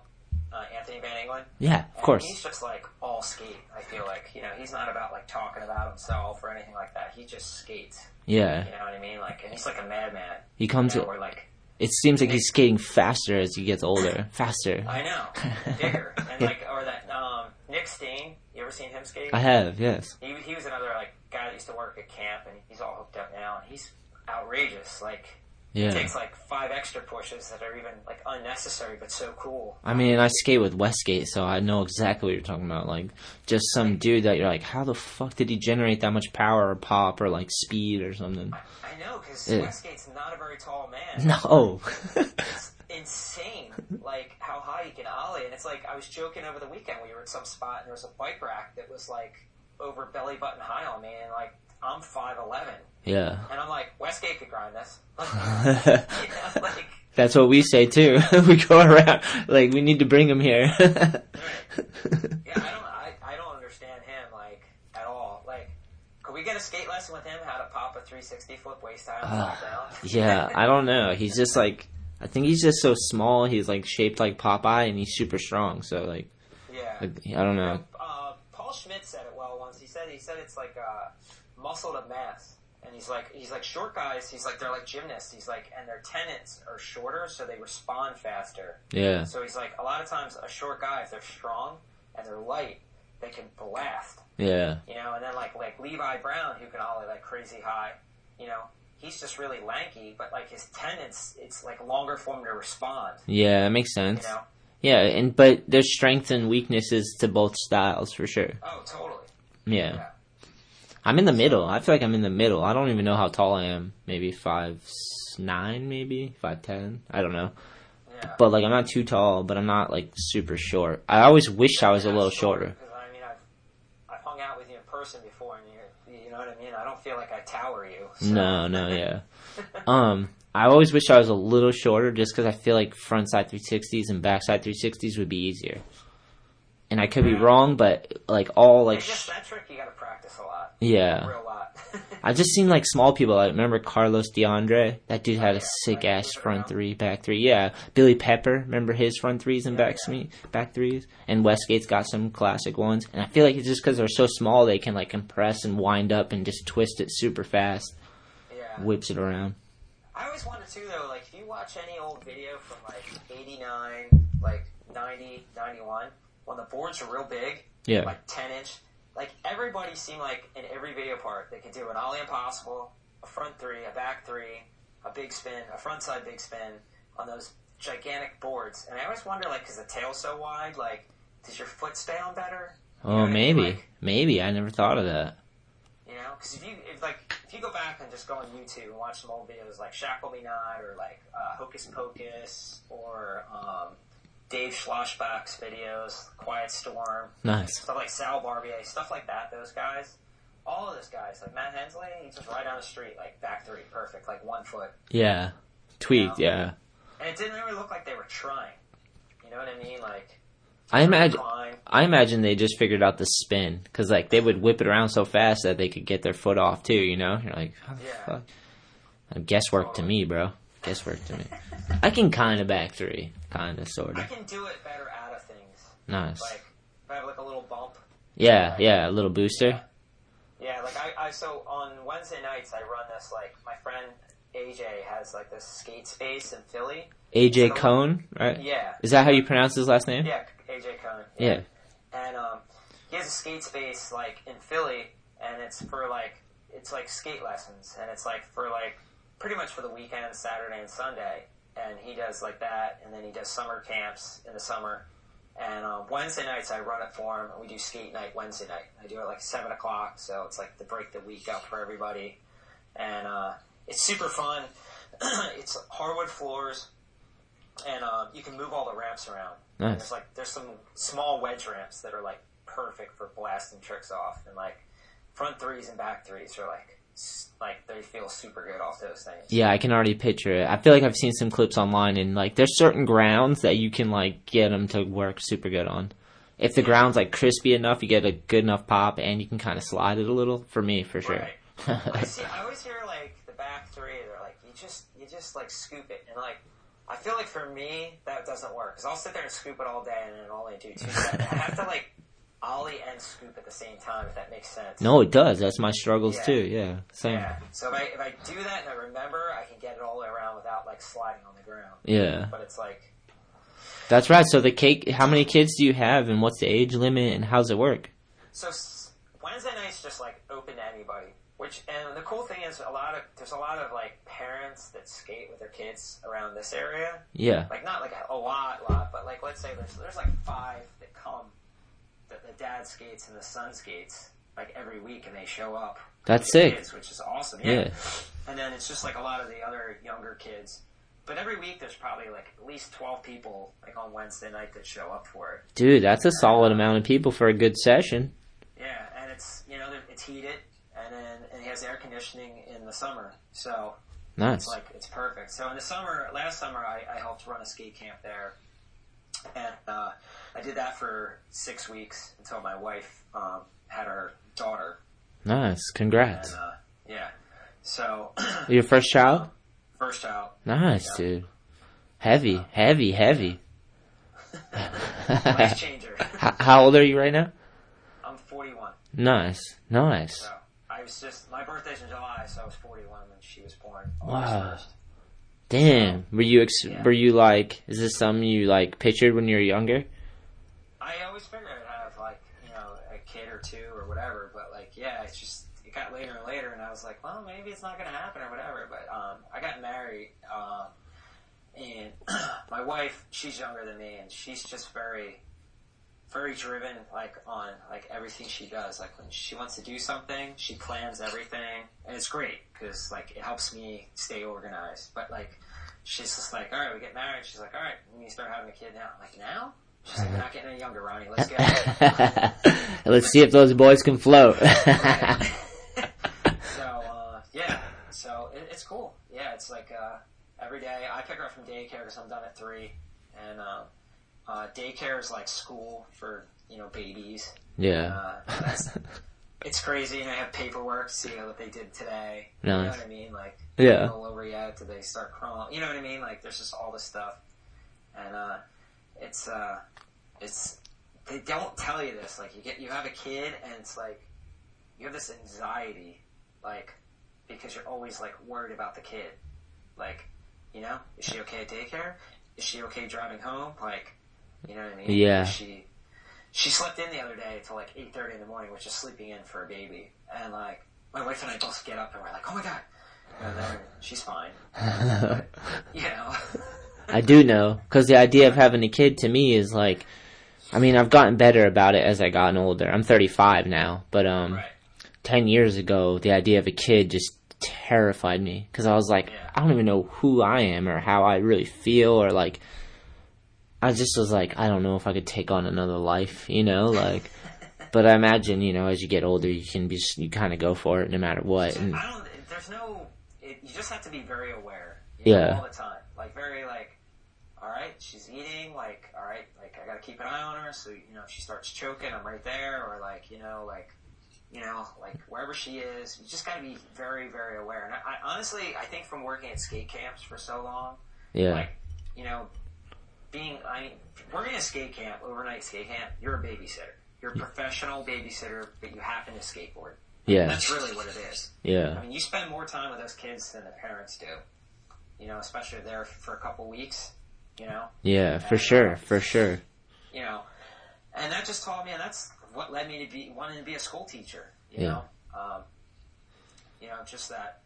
I, I, I don't mind working with kids, and it's not. It's definitely not for everyone. You got to have a lot of patience. I mean, you know, giving skate lessons now, like it's like you got to be calm and like you know, running a skate camp. There's kids that just get upset, or they you know they they get in a fight with someone else over something stupid, and it's like at that moment though, that means the world to them. Yeah, You know, yeah, and you know, and getting them calmed down and getting them excited about like doing this. You know, yeah. The And, uh, the thing for me that like for the skate lessons, the things for me was like just realizing that I had to be myself and not treat them like they're that little. You know, you got to find like where they're at. Like a especially with skate lessons, I have kids that are like 7 years old, 8. I have boys and girls. I actually have a lot of girls right now. I have a lot of girls right now too. It's sick. It's so sick. But um it's like learning to do a lesson is just to really get to know someone and know where, especially a little kid, let because they're afraid and it's all new to them and they're like, I'm trying to figure out the words to describe how it's going to feel and what they're going to do to achieve it and what they need to, you know, you got to find the words to kind of explain it to them on their level and you can't treat them like they're dumb either, you know, like I don't know. The more I do lessons, the more I'm like, these kids are so bright. They're gonna like, they're so sharp. It's like ridiculous. Like I'm like, these kids can, they're gonna be doing the Olympics type stuff. You know what I mean? Like, it's, it's getting crazy. It's gonna get crazy because kids, I, they have so much potential, and the younger you can teach them to harness that potential and focus it in on something and give them a foundation. You know, like a yeah, Especially now, because skating's like, you know, it's so different from where I started, where you had to go find a, you know, tape, or you saw someone, you know, somebody in your neighborhood skate in person. Like, you just go on the computer, you can see all these people skating, doing all these crazy tricks. yeah, Then you go to a skate park, and you're like, this could be the make or break moment where, like, you have a bad experience, you might never want to skate again.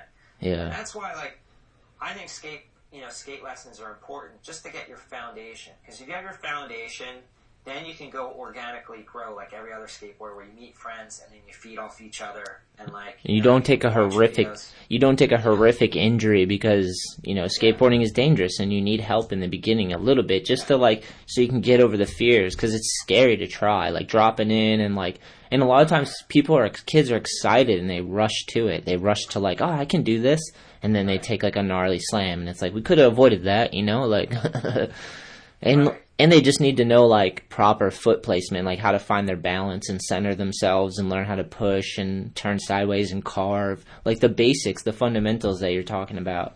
It's nice to have someone be able to tell you about them, you know. And kids are super sharp, so they get it super quick. It's Yeah, ridiculous. I always like try to skate switch the whole time I'm giving a skate Yep, lesson. yep. Because then like the little things that you might because you're skating switch, you can kind of relate more to the kid. Like, oh, you got to put your weight this way because you can't do it as well. Where you're kind of like relearning some basic things, like you know, like walk the dog, where you do like a wheelie, Yeah, go back and forth. And try doing that switch, yeah. like around the park.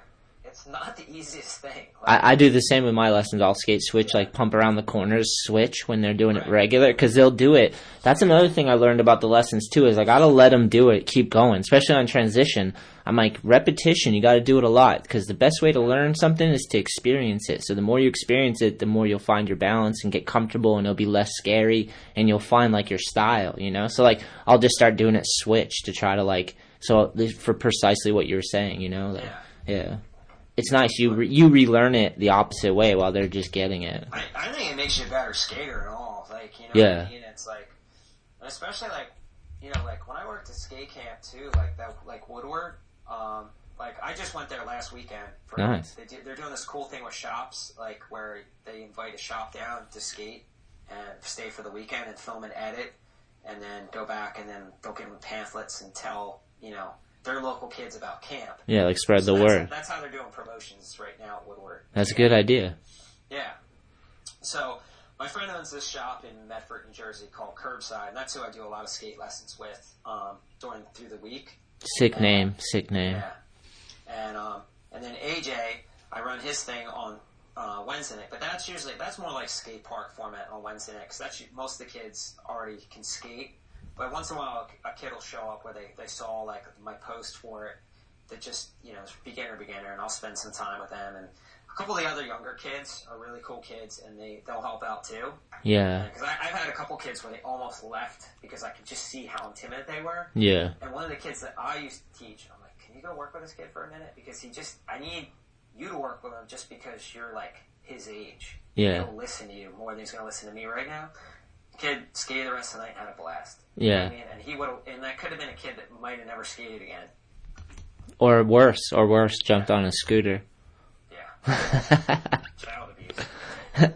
no, but but I, I agree, dude. Sometimes like uh, sometimes like my skate lessons, the things I like about them is that usually after like four or five or maybe six, sometimes they're usually like got their foundation down and they're just like my skate buddies now. They don't even take lessons after a while. They just I'm just like a mentor after that. I'm just like, all right, don't fuck up. Be a good example of a human, basically. You know, like Well, that's, that's my whole thing. Just don't be an asshole. yeah. You know what I mean? Like, you know, the rest of the world doesn't like us as as a whole. Like, you know what I mean? Like, skateboarders, like, we're weird people. Like, you know, like we were talking about before. I mean, who else watches a video part and then goes, it was really sick. He has pants, though? like, you know what I mean? What other group of people do that? if he had like Simon Woodstock's like clown pants on though, I'm gonna make fun of him for sure. Fucking pants, bro. Simon came on the podcast too. Yeah. He's the man, dude. I was so hyped to get to talk to Simon Woodstock. Like, just grow. awesome. You definitely were hyped on him for sure, right? Oh, for sure. Yeah. I remember, I remember when he just rode for Black Label and was just like Simon Woodstock. sponsored skater. Yeah. And then he found his niche being weird, but like he could build these crazy skateboards and like he'd go to a contest on a surfboard and do a freaking tray flip on it. Like, Dude, how do you do that? he's so gnarly. Yeah, so crazy. like some of that stuff I always think is cool, but like at the same time, like I kind of get like I don't know why I'm just like just like don't take it that far. Yeah. It's just kind of far. Because you question, you question the motive. Because it's like, why are you still? It was like when Mike V was fighting everyone. I'm like, why is he fighting there? Is this a gimmick? That's what you. That's what it comes to. Same with like a Simon, like where you're like, all right, it worked. He kind of talked about it on the podcast. Actually, I have to go back and listen to that one, but. Okay. But yeah, that's what my thing is. I'm always like, is this a gimmick? Like what? Because a lot of skating that matters to us is like, why do you do it? You know, like when you meet someone, you can tell they skate because it's like an outlet for them, or it's their artistic expressive expression, or you know, like someone who doesn't want anything, they just you, they just like to skateboard because it helps them. Like those are people you're like, yeah, these people are awesome skateboarders, you know. And occasionally, occasionally you meet someone, you're like, they do some crazy shit. We were kind of talking, touching on that earlier, where like dudes used to try to fit in and dress a certain way or skate a certain way. alone. It was Yeah. like- and it was so annoying. Yeah, And I, I like, and look, I had the baggy pants also in '92. We would go to the thrift store, but like, you gotta understand, like, from '91 to '92 was such a crazy time in skateboarding. Like, boards were changing rapidly from you know these super wide boards to footballs. Wheels were getting smaller, pants were getting bigger, shirts were getting bigger. The thing that I thought was so cool though was we literally had this whole outfit and this whole kit that no one else in the world had. Yeah. Even though we looked freaking ridiculous. I just felt like, you know what I mean? For a little while, I felt like so cool and special. Like, I'm so different than you. Even though I look like a complete idiot. and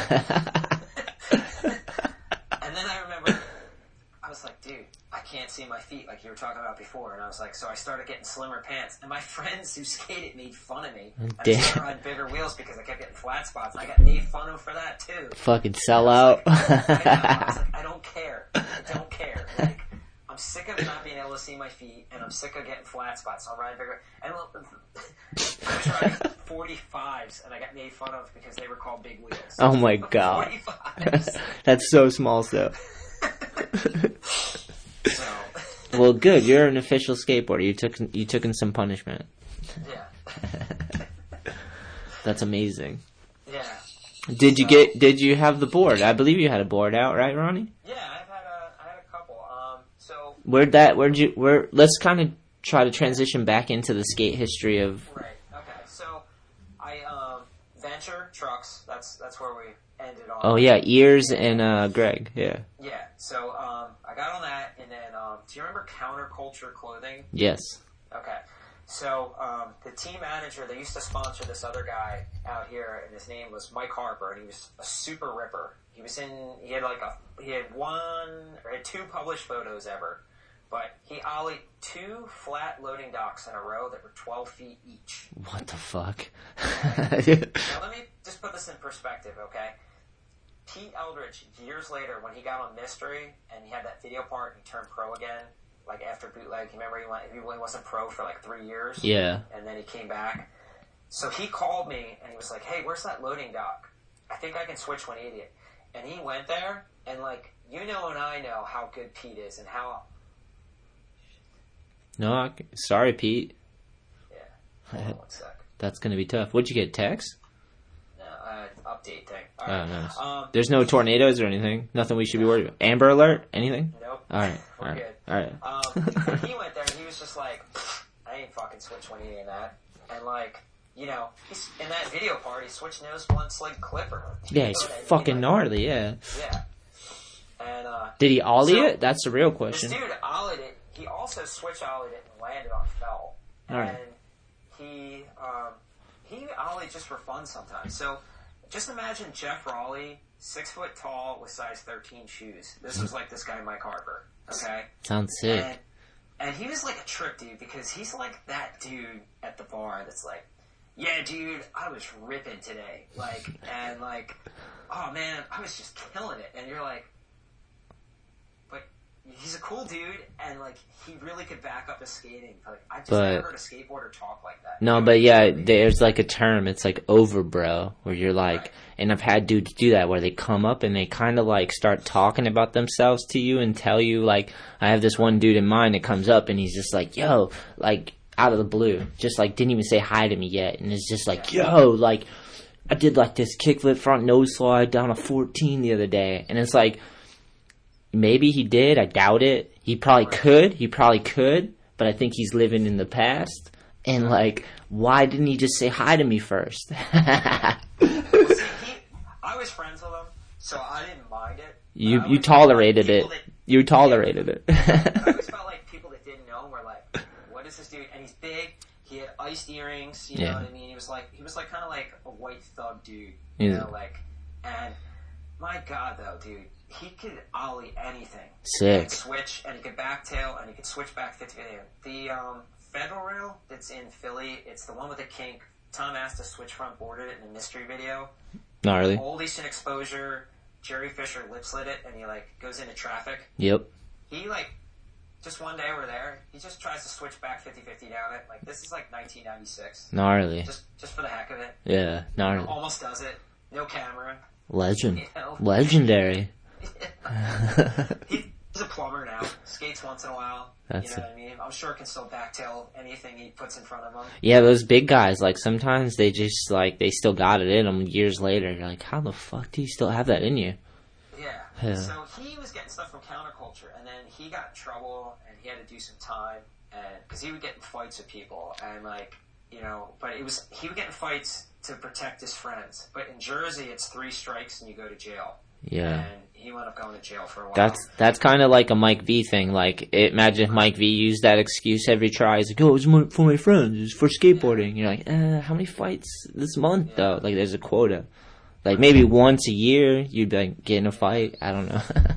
he, he never really he never this dude never looked for him but he was just you know Bad luck. his hands in his pockets and it happens. Yeah. It happens. So, so this the team manager called me, and he was like, "Hey, dude, um, you know, you, you ride for Threads and Sleds, and um, you know, we sell clothes there, and um, I, I heard, you know, you like, you know, you skate really well for your area, or whatever, and like, we'd like to hook you up." And I was like, "All right, sick, man. Send me, a, send me a box." Yeah, dust He started sending me- off. you know, Yeah. sending me clothes, and and then they started doing um, ads in Transworld and, and stuff like that. What? That's sick. that. That's And sick. They, um, sent me on some trips, so I got to go to Damn Am because of them, and Tampa Am, and um, so and then I wound up doing um, pretty well at Tampa Am the one year. Um, I got, I think it was 2001. I think I ended up like 11th Nice. overall. My, my goal was, I was like, I got to get top 10 because I don't have a board sponsor. I had like Autumn on Wheels, um, Venture Trucks, America Flow, and uh, Counterculture, and I had a shop, but no boards. You know, and I could get boards from the shop, but I was like, I want to ride for a board company. Yeah. What's next? And, uh, You got it. Yeah. You know, and I was just like, well, if I get top 10, there's I got a better chance of maybe someone coming up and talking. And like, so I landed every trick in every run, but I did the same tricks. I didn't have like a team manager there to tell me, hey, you know, switch it up.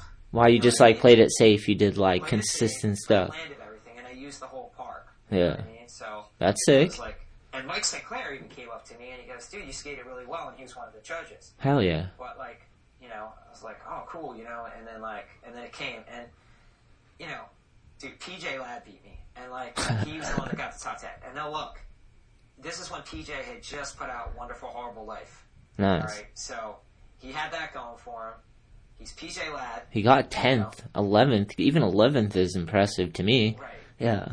You know, and then and then PJ skated amazing in practice. Hell yeah! You know I mean, but like when his run came, he really didn't land that many tricks, but he did a kickflip feeble down one of the rails, Gnarly. and like he was in your bracket of it was like you, him, Billy Marks were like other than like big time pros were doing flip, slide, grind tricks on rails like skate park, and you know what I mean? Like Yeah. nobody at that point except like Heath Kirchart and like these guys were doing this stuff. Like you know what I mean? Yeah, I remember PJ. PJ had a moment out here for sure. Wonderful, horrible life, and then everything after that Yeah. ridiculous. So he, he moved up.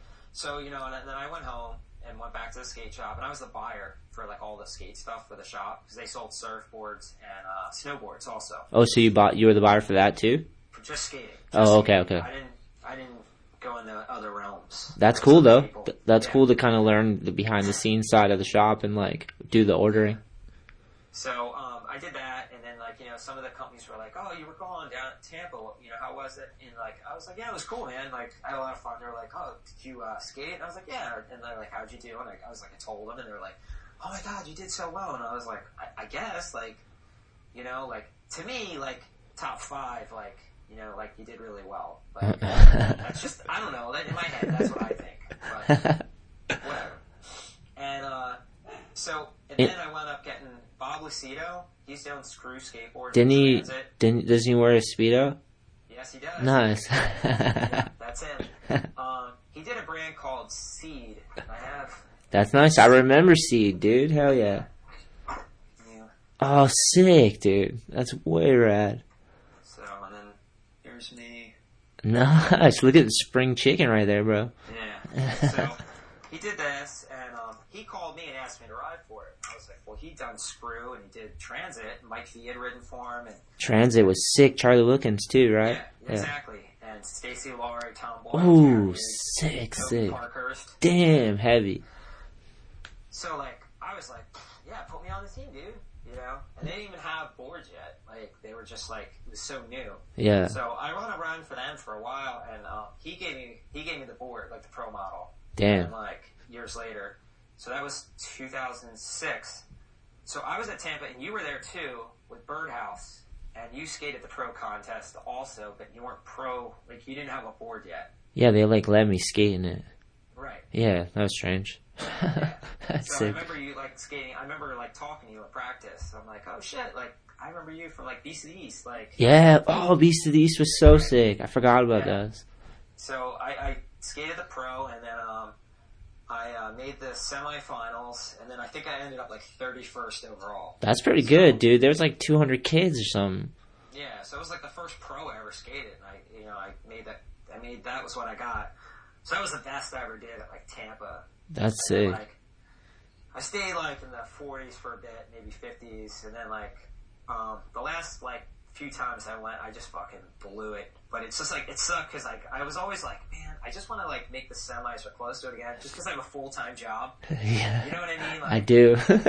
You know, because like ninety eight percent of those people, that's their full time job. Yeah. And like, you know what I mean? It was just like, oh, if I could just make it like one more time, like you know what I mean? That would just be so cool. Like just like because I work full time. It'd feel like a win. Yeah. So Cause that that adds pressure on you, dude. It- What were you doing for work at that time? I'm still. I've always been a school teacher. Oh, that's right. Yeah. But you're you gotta divide your time up, you know. Like it takes you away from your board for sure. Exactly. So And it's funny because like some of those kids that were so good at skating that like the whole world was given to them. It was kind of like a, it kind of hit them in the face really hard, you know. Like a lot of Oh, dudes yeah. downsized because they're just all they ever did was focus on skating, and, and they got like arrested development where they didn't figure out.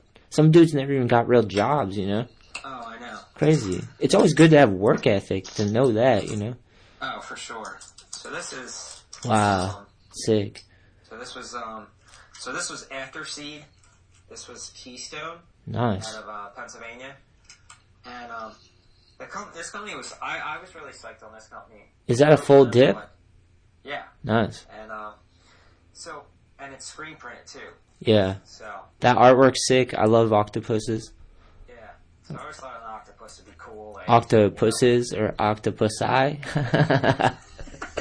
So, That's fucking sick, dude. That's way sick. yeah, and then um, Did you have board? You had a board from Seed though, right? yeah, yeah, Nice. I had a Jersey Devil on it. Oh, sick. So it was kind of like a tribute to Tom Groholski. He was a pro for Vision. Nice. and he was known as the Jersey Devil. Oh, So- epic. And and then I rode for Outlook for a short minute. Right. Um, that guy down in Virginia Beach, and he was like, he he like was like, yeah, dude, just come ride for me, and he paid for all these things, and like he got boards out real quick for me. Nice. it was on South Central Wood, which is like really good wood. Sick. If you ever skated their boards ever, but they're like, they make like politic and bacon, and they do a lot of shop boards for the East Coast. It's like kind of like if people don't use Chapman, they Yeah. use them Nice. and uh, so they're really good boards. So I was like super psyched on that, and like, um, he was like, I guess he was like a freestyle skater or something in the '80s. The guy who owned it, this guy Vinny. But he was just keeping it going, huh? He was hyped on yeah. it. And he, and like I thought it was cool because like this is like um, you know like 2007, eight around then, and uh, so he still sold boards on his website that were freestyle boards, and like nobody except Powell Peralta had it. And I thought it was kind of cool that he like still had vert boards and like band boards and like you know what I mean, like It's like, different. like how skating's more acceptable now Yeah. than it was then. But I thought it was cool, like how he kind of kept it punk rock and was just like, I don't give a shit. Like this is what I want to make, Yeah. and like Full- I was fully. on it. He just, um, we just had like a falling out, just because like he had like a lot of other stuff going on in his in his life other than just the skate brand. Yeah. You know what I mean? And um, I and like, you know, so we just parted ways. And then um, this guy Dan did this thing called uh, Keystone, and they used to have the boards made out in Lancaster, PA. So the boards were made there, they were screened there, and like you know we could like I could call them and change the shapes and stuff, and it was super awesome. And it was like I feel like it's funny because like this is like what people are looking for now, where they like you know what I mean, like short runs, screen printed, like handmade, like you know what Yeah. I mean, it was like when they were doing this, it was just uh, the guy who owned it. He he worked at UPS at night for healthcare, and it was just too much for him because he like basically worked like fifteen hour days. Yeah. That's a gnarly job for sure. Yeah. Yeah. So, so I did that, and then um, Bacon Skateboards hooked me up for a while Nice. from Oregon, and um, I rode for them for a while, and then um, I just decided to do my own thing. But this is another Keystone. This was like a skate camp. Little tribute. skate pirate. Yeah, because in sick. Element Camp out there, they, they always call us the skate pirates. Oh, It's sick. on a lake where it's like, because YMCA is young uh, men's Christian academy, Yep. and like, so they have like family camp and like band camp, and then skateboarders, and it's up in the mountains. It's summertime. It's dry, so everybody's always covered in dirt. You know what I Mm, nice. mean? So Yeah. like dirty pirates of the lake. So that Sick. was like a tribute to that. And then um, I decided I was like, you know, what, I, I just want to make my own boards. So I started doing Metropia, Sick, man. and um, this is a shape one. So this is like um, kind of like a hookups Jeremy Klein. So Nice. It's supposed to be like an old rubber sheep. This one. I like the veneer, the green veneer on the bottom. Yeah. Sick. So I do this, and so I do all my boards like popsicle and shape, but they're for street skating. That was kind of my angle. Like, so it was like ni- this is supposed to be like a 1991 street shape, and the wheelbase is shorter, so um, it's good for street. Where a lot of times skateboards today, the wheelbase is longer, Oh yeah. it's more like vert. Yep. So, because like on street, you want it really between like 14 and like like under 14 and a half for it to feel good. And um, you use Chapman, right? Your Yeah. brand? Yeah. So most of those, if you measure the wheelbase, like probably the widest wheelbase they have is like 14 and a quarter, except for like that nine inch shape he has. Yeah. Um, I, I just like, I'm, from being a woodshop teacher, I'm such a skate nerd. I like, I measure everything Yeah. and, um, It's good to know. It's good to know too, because certain tricks for certain wheelbases, you know, yeah, Yeah. they don't, let me find it. like my frontside flips are way different with that when I have a longer wheelbase. Yeah. That's nice that you you're into woodworking. That's so sick. Yeah. Do you so- ever build anything for yourself, like Yeah, besides? well, I was gonna show you. Well, Oh. let me just show you. This is, um, I make rails too. Oh, rad, rad. And so this is from a giant sheet of plastic that I cut down, and then I shaped it, drilled it, all that. That's sick, So- man. And this is like a low profile rail, so it's like the ones you'd see in like the old Rubber Sheep or Hokus Pokus Yep. for street. So that was like the point behind these. So Nice. I made all these myself by hand. What's the name? Uh, it's just Metropia rails, so I call Oh, nice. rails. Nice. That's sick. Perfect. Yeah, these are this plastic here is actually the guy who used to make rails for Steve Rocco in the late 80s, early 90s. Hell yeah. Um, I got my hands on some of his leftover plastic and That's- had these made. So, That's epic. and then um, let me let me get up for one second. I'm gonna grab something else. Please do. Please do. I'm gonna smoke some weed, Ronnie.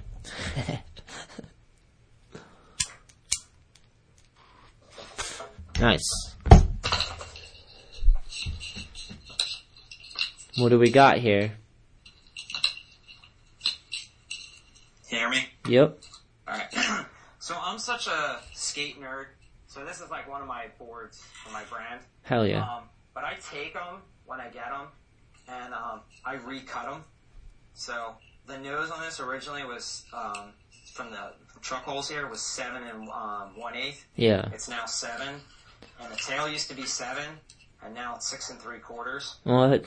And like for me, like I like everything like a certain height and everything, like just the way it responds. And for me, it just feels better.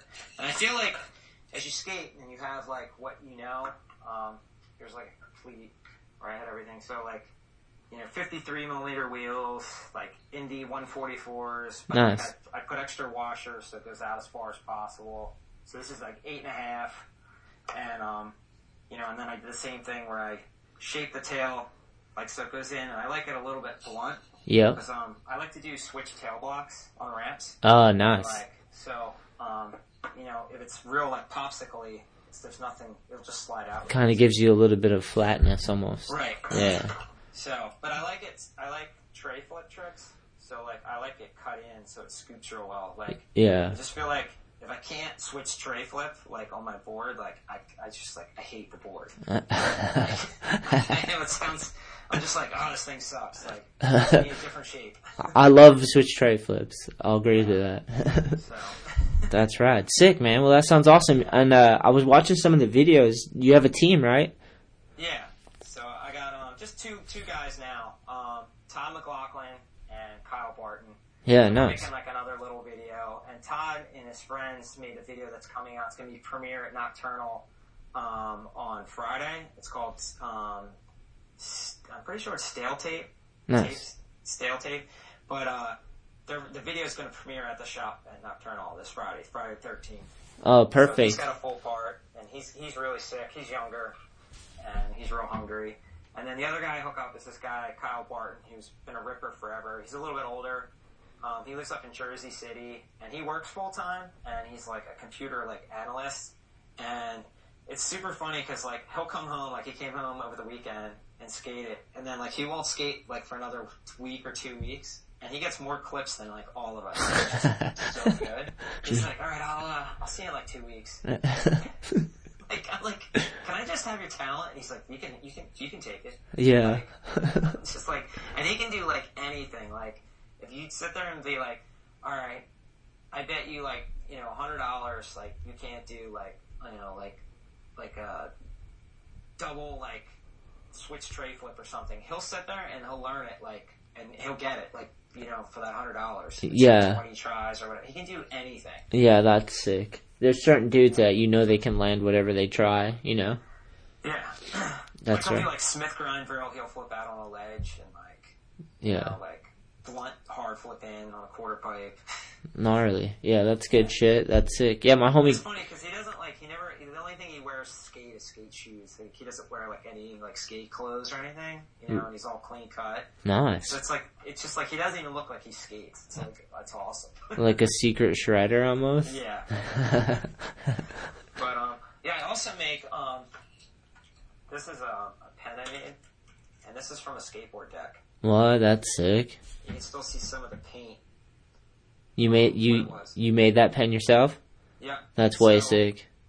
Um, so to make a pen for like the kit I have, like with the parts, it needs to be nine plies wide, and a skateboard deck's seven plies wide. Yeah. So I have to like cut these into rectangles and then um, glue it, and then I have to cut it back down into a square again, and then bore it out, and then um, turn it and cut it all down, and then put it all together.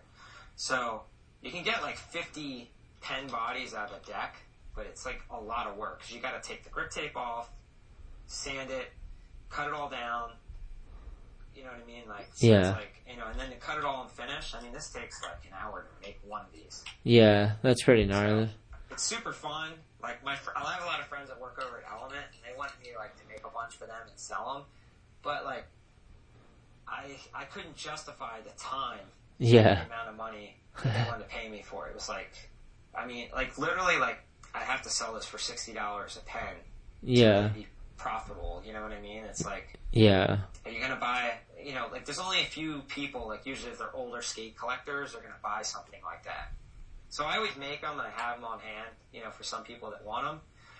But It's sick to be able to do for like um any shop that supports the brand. You could throw one in a box and stoke them out yeah, or something. You know, and everyone's like um, Schaefer down at Tampa, like people I think they're like really important in like um, the skate industry.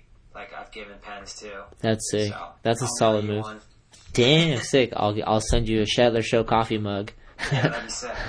Um, Dude, But, yeah, I mean, it's, it's super fun. It's just like to do those, like to uh, mass produce them. It's like insane. well, this kind of leads me to um woodworking and teaching it. What do you like about it? What is it about it? Well, so I always was into like how things work and like just to mess with things and like you know like I showed you my boards like I get like crazy 'em. like here's here's my like skate shoe like New Balance right so um, I took Plasti Dip and I put it all over the edge here Yeah. so that it lasted twice as long. What? You know what I mean, like, um, like my friend Levi works for New Balance, and like, you know, the homie hook up. He'll send me some shoes time to time, but like, you know, I got to make them last. Yeah. And like, I always like tinkering with things, anyways. Like, you know, like, um, I all these laces are dipped in rubber, so they last longer. Nice. That's a good move too. So, you know, like, I don't know, that stuff's like always been fun to me, like to kind of like, you know, like customize everything Yeah. yourself. That's sick. And you like you must like teaching it then. Yeah, I, I enjoy it, and um, you know, I so like I like I said in the beginning, like I work with special needs kids, so it's kids that are on the spectrum of like Asperger syndrome or you know um, bipolar or behavioral issues. But the idea is like to get these kids back to mainstream them, like so that they can eventually like you know go out in the work world and uh, you know or go back to public school before they do the work world, you know, if they can. And but every kid that we have is like a you know different level. So you know we have to change like projects compared to like um, what their abilities are. you know, Yeah. their dexterity. What's an example of a project you do for like a young kid? So right now, um, we, we usually use pine because it's easy to work with. It's a softer wood, and um, so right now we're making these cats, and um, so we print out pictures. So like it would be like all the pieces on a piece of paper printed out, and then the student will get a pair of scissors. They'll cut them out, and then we'll spray glue each piece to the wood. And then there'll be lines on there, and we have these professional wood burners. They get way hotter than the ones you get like at Michael's. You have to order these things. They're like Nice, four nice. hundred dollars a piece. Heavy. And you can.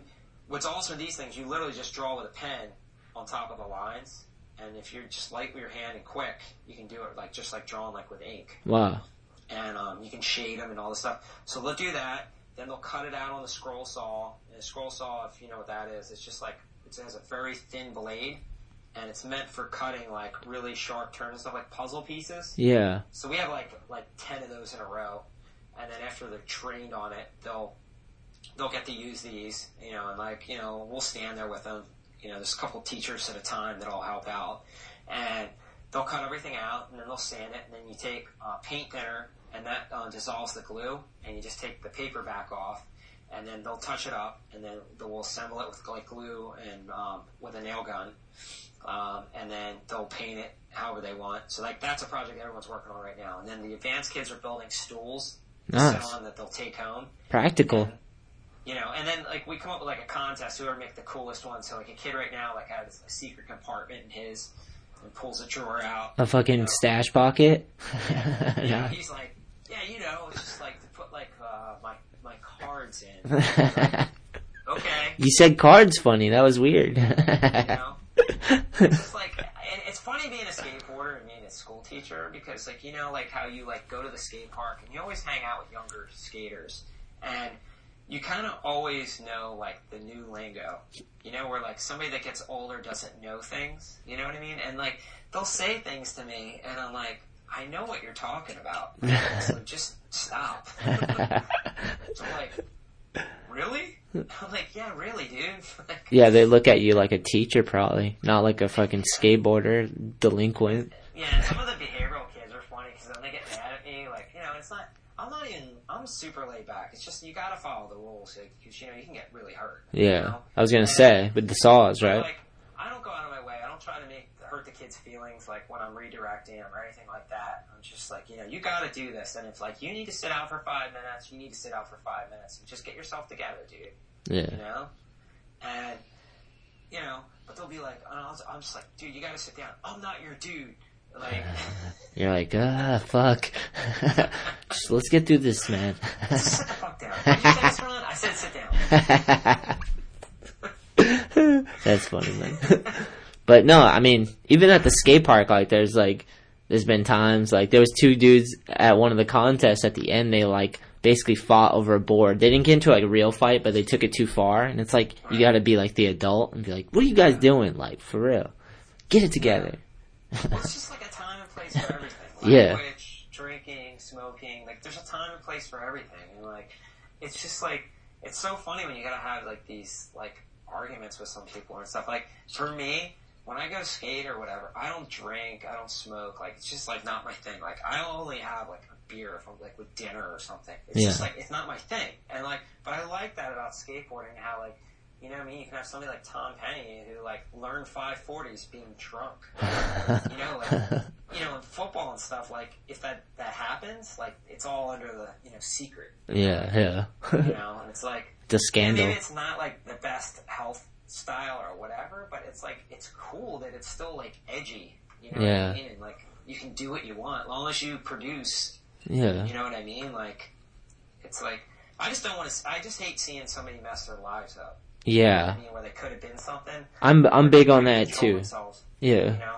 Yeah, agreed. Because there's a lot of dudes that are coming up, that were coming up skating that like got, they had like a little too much free time and a little too much uh, abuse on certain things, and then skating fell out, and then they just didn't even have jobs. I was kind of talking about that before. Like, tw- Yeah. 25 turns to 35, and there's like 10 years there you could do a lot with or nothing with. You know, like some people waste their time or they get bad habits or whatever. Like, I'm big on that because, uh, you know, like I was saying, I grew up in a broken family, so like I was worried about the I, I, you, you told me your story. It's yeah, Like, you're like, you're the kind of person that like, it's like I don't know how you did it.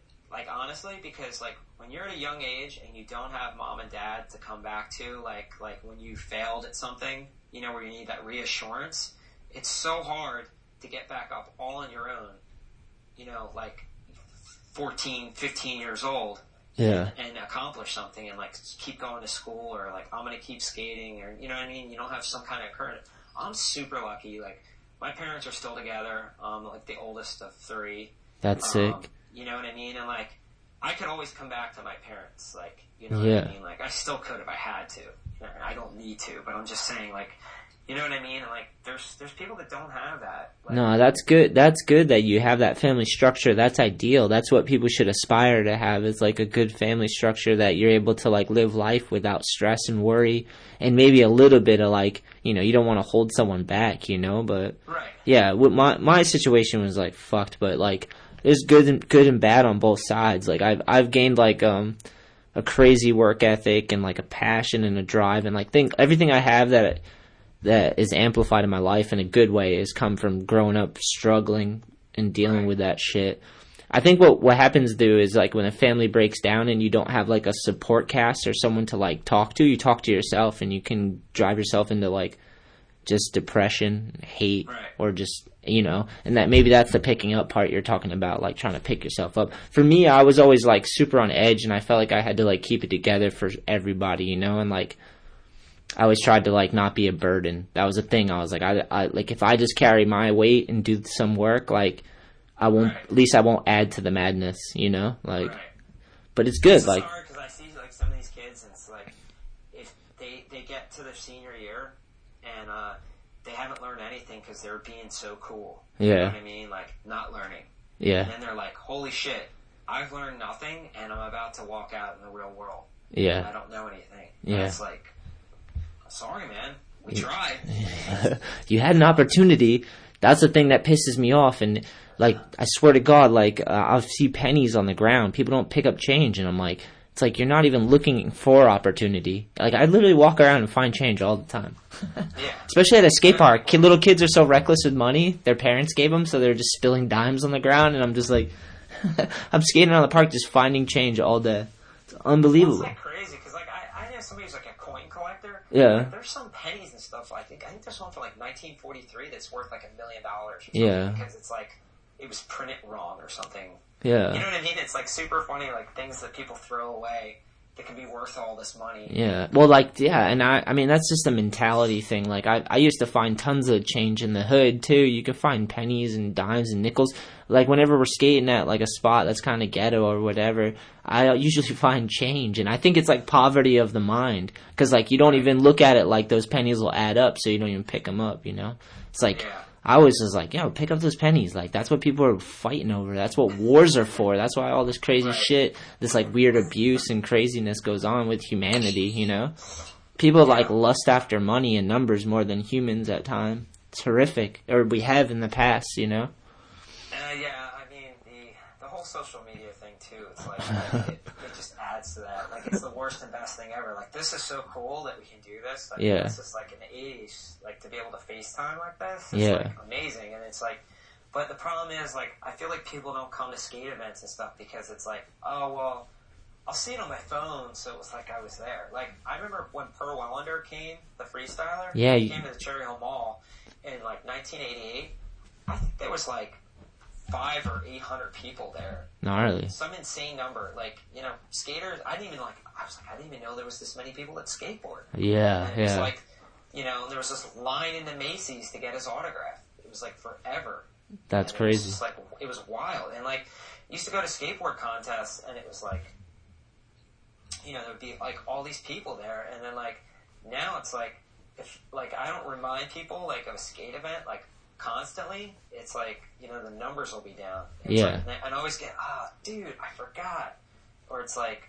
I did see it on my phone, but uh, you know, Yeah. I'm just gonna hang out.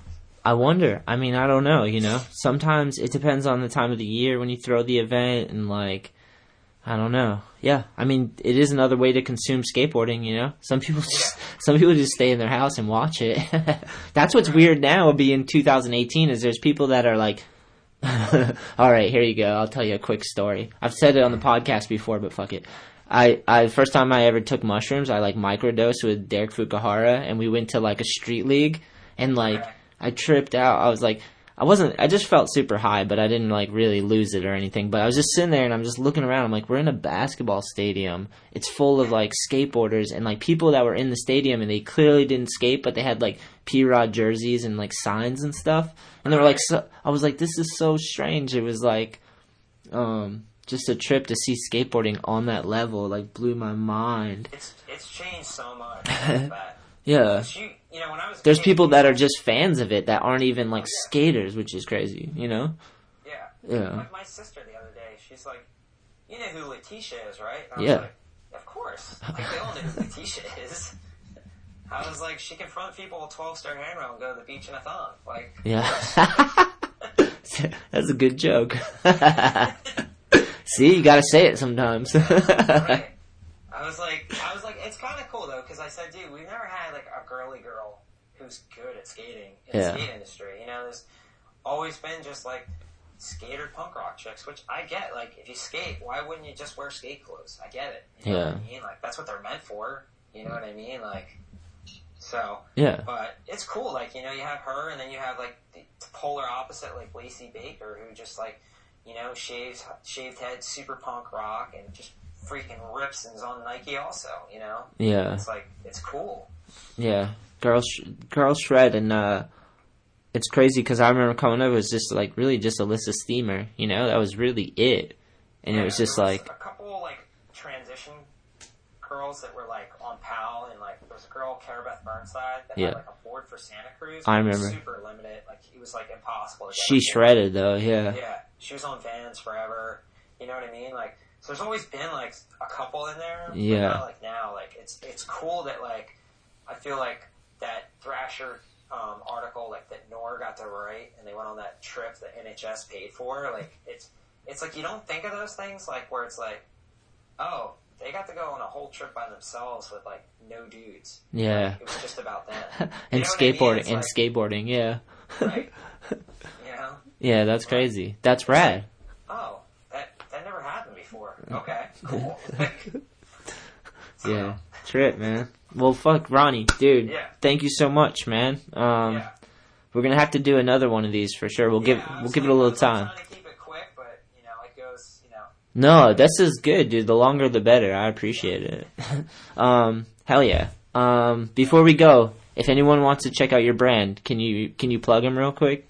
yeah. So Metropia Skateboards. Nice. We have the Instagram. We have the website. Um, you can buy stuff off there. We make boards, rails, shirts, and then um, I do um, the the Skateboard Academy. Nice. So, and I also do a summer camp, and that starts this uh, June 25th is the week one, and then it's um, from nine in the morning till 3 p.m. It's a day camp in Philadelphia. It's a traveling skate camp. Nice. So the kids will sign up, and they'll meet me at the Skateboard Academy, and then we have a van, and we'll go to different skate parks in Philly. And AJ Cohn, who owns it, he works for Parks and Recreations during the summer, so um, he helps out like fixing up skate parks through the city Nice. cleans them up and like repairs and all that stuff. So he has me run this part of it, and then he helps run another summer camp in South Philly. Nice. But mine's like that. So we go and we skate, and then at noon we come back to the academy, we eat lunch, and then we finish the day out there because it's air conditioned, Nice. you know, in a hot summer. So And if someone if someone wanted to sign up, is there an email or a website? yeah, um, if you plug in my Instagram, so it's just a Ronnie Gordon, Nice. at A Ronnie Gordon. I have it in the uh, profile. It has the link to the um, skate camp. Perfect. I'll I'll put it in the descriptions for sure. Yeah, yeah, just put it in there. And then my Metropia Instagram, it's on there. Same thing. Like the website's on there, and uh, you can just you can get uh, right through there, see everything. And um, Hell yeah. yeah, we just do small runs. And my whole thing with that was just trying to like hook up like talented people around here because like there's so many people that rip that aren't hooked up. Yeah. and um, I feel like skateboarding was really good to me, and I like wanted to give back doing a brand. Yeah, and it makes a difference. It's sick to have um someone in the area doing something and trying to create events and support dudes that want to film video parts and try to do a little bit with skating. It makes Yeah, it cool, man. sure. And the lessons So, are so one last thing crucial. I just forgot. I, I do a Halloween contest every year. Nice. So, and I raise some money from that, and then that money's going to go for that park where I always have it. It's Pennsauken Skate Park in New Jersey, and like, um, so I've been doing that for like 11 years. That's so, sick. Um, so like all the money is for that. It's just going to like make that park better. So it's just taking, working with the city. You know, it takes forever for things to happen. So Yeah. it's just a slow process, but Well, that's sick, man. You'll have to send me send me all the links, and we'll we'll will. put it all in the description, and uh, people can check it out. I appreciate you coming on the show, Ronnie. yeah. Hell yeah. That all I need, like.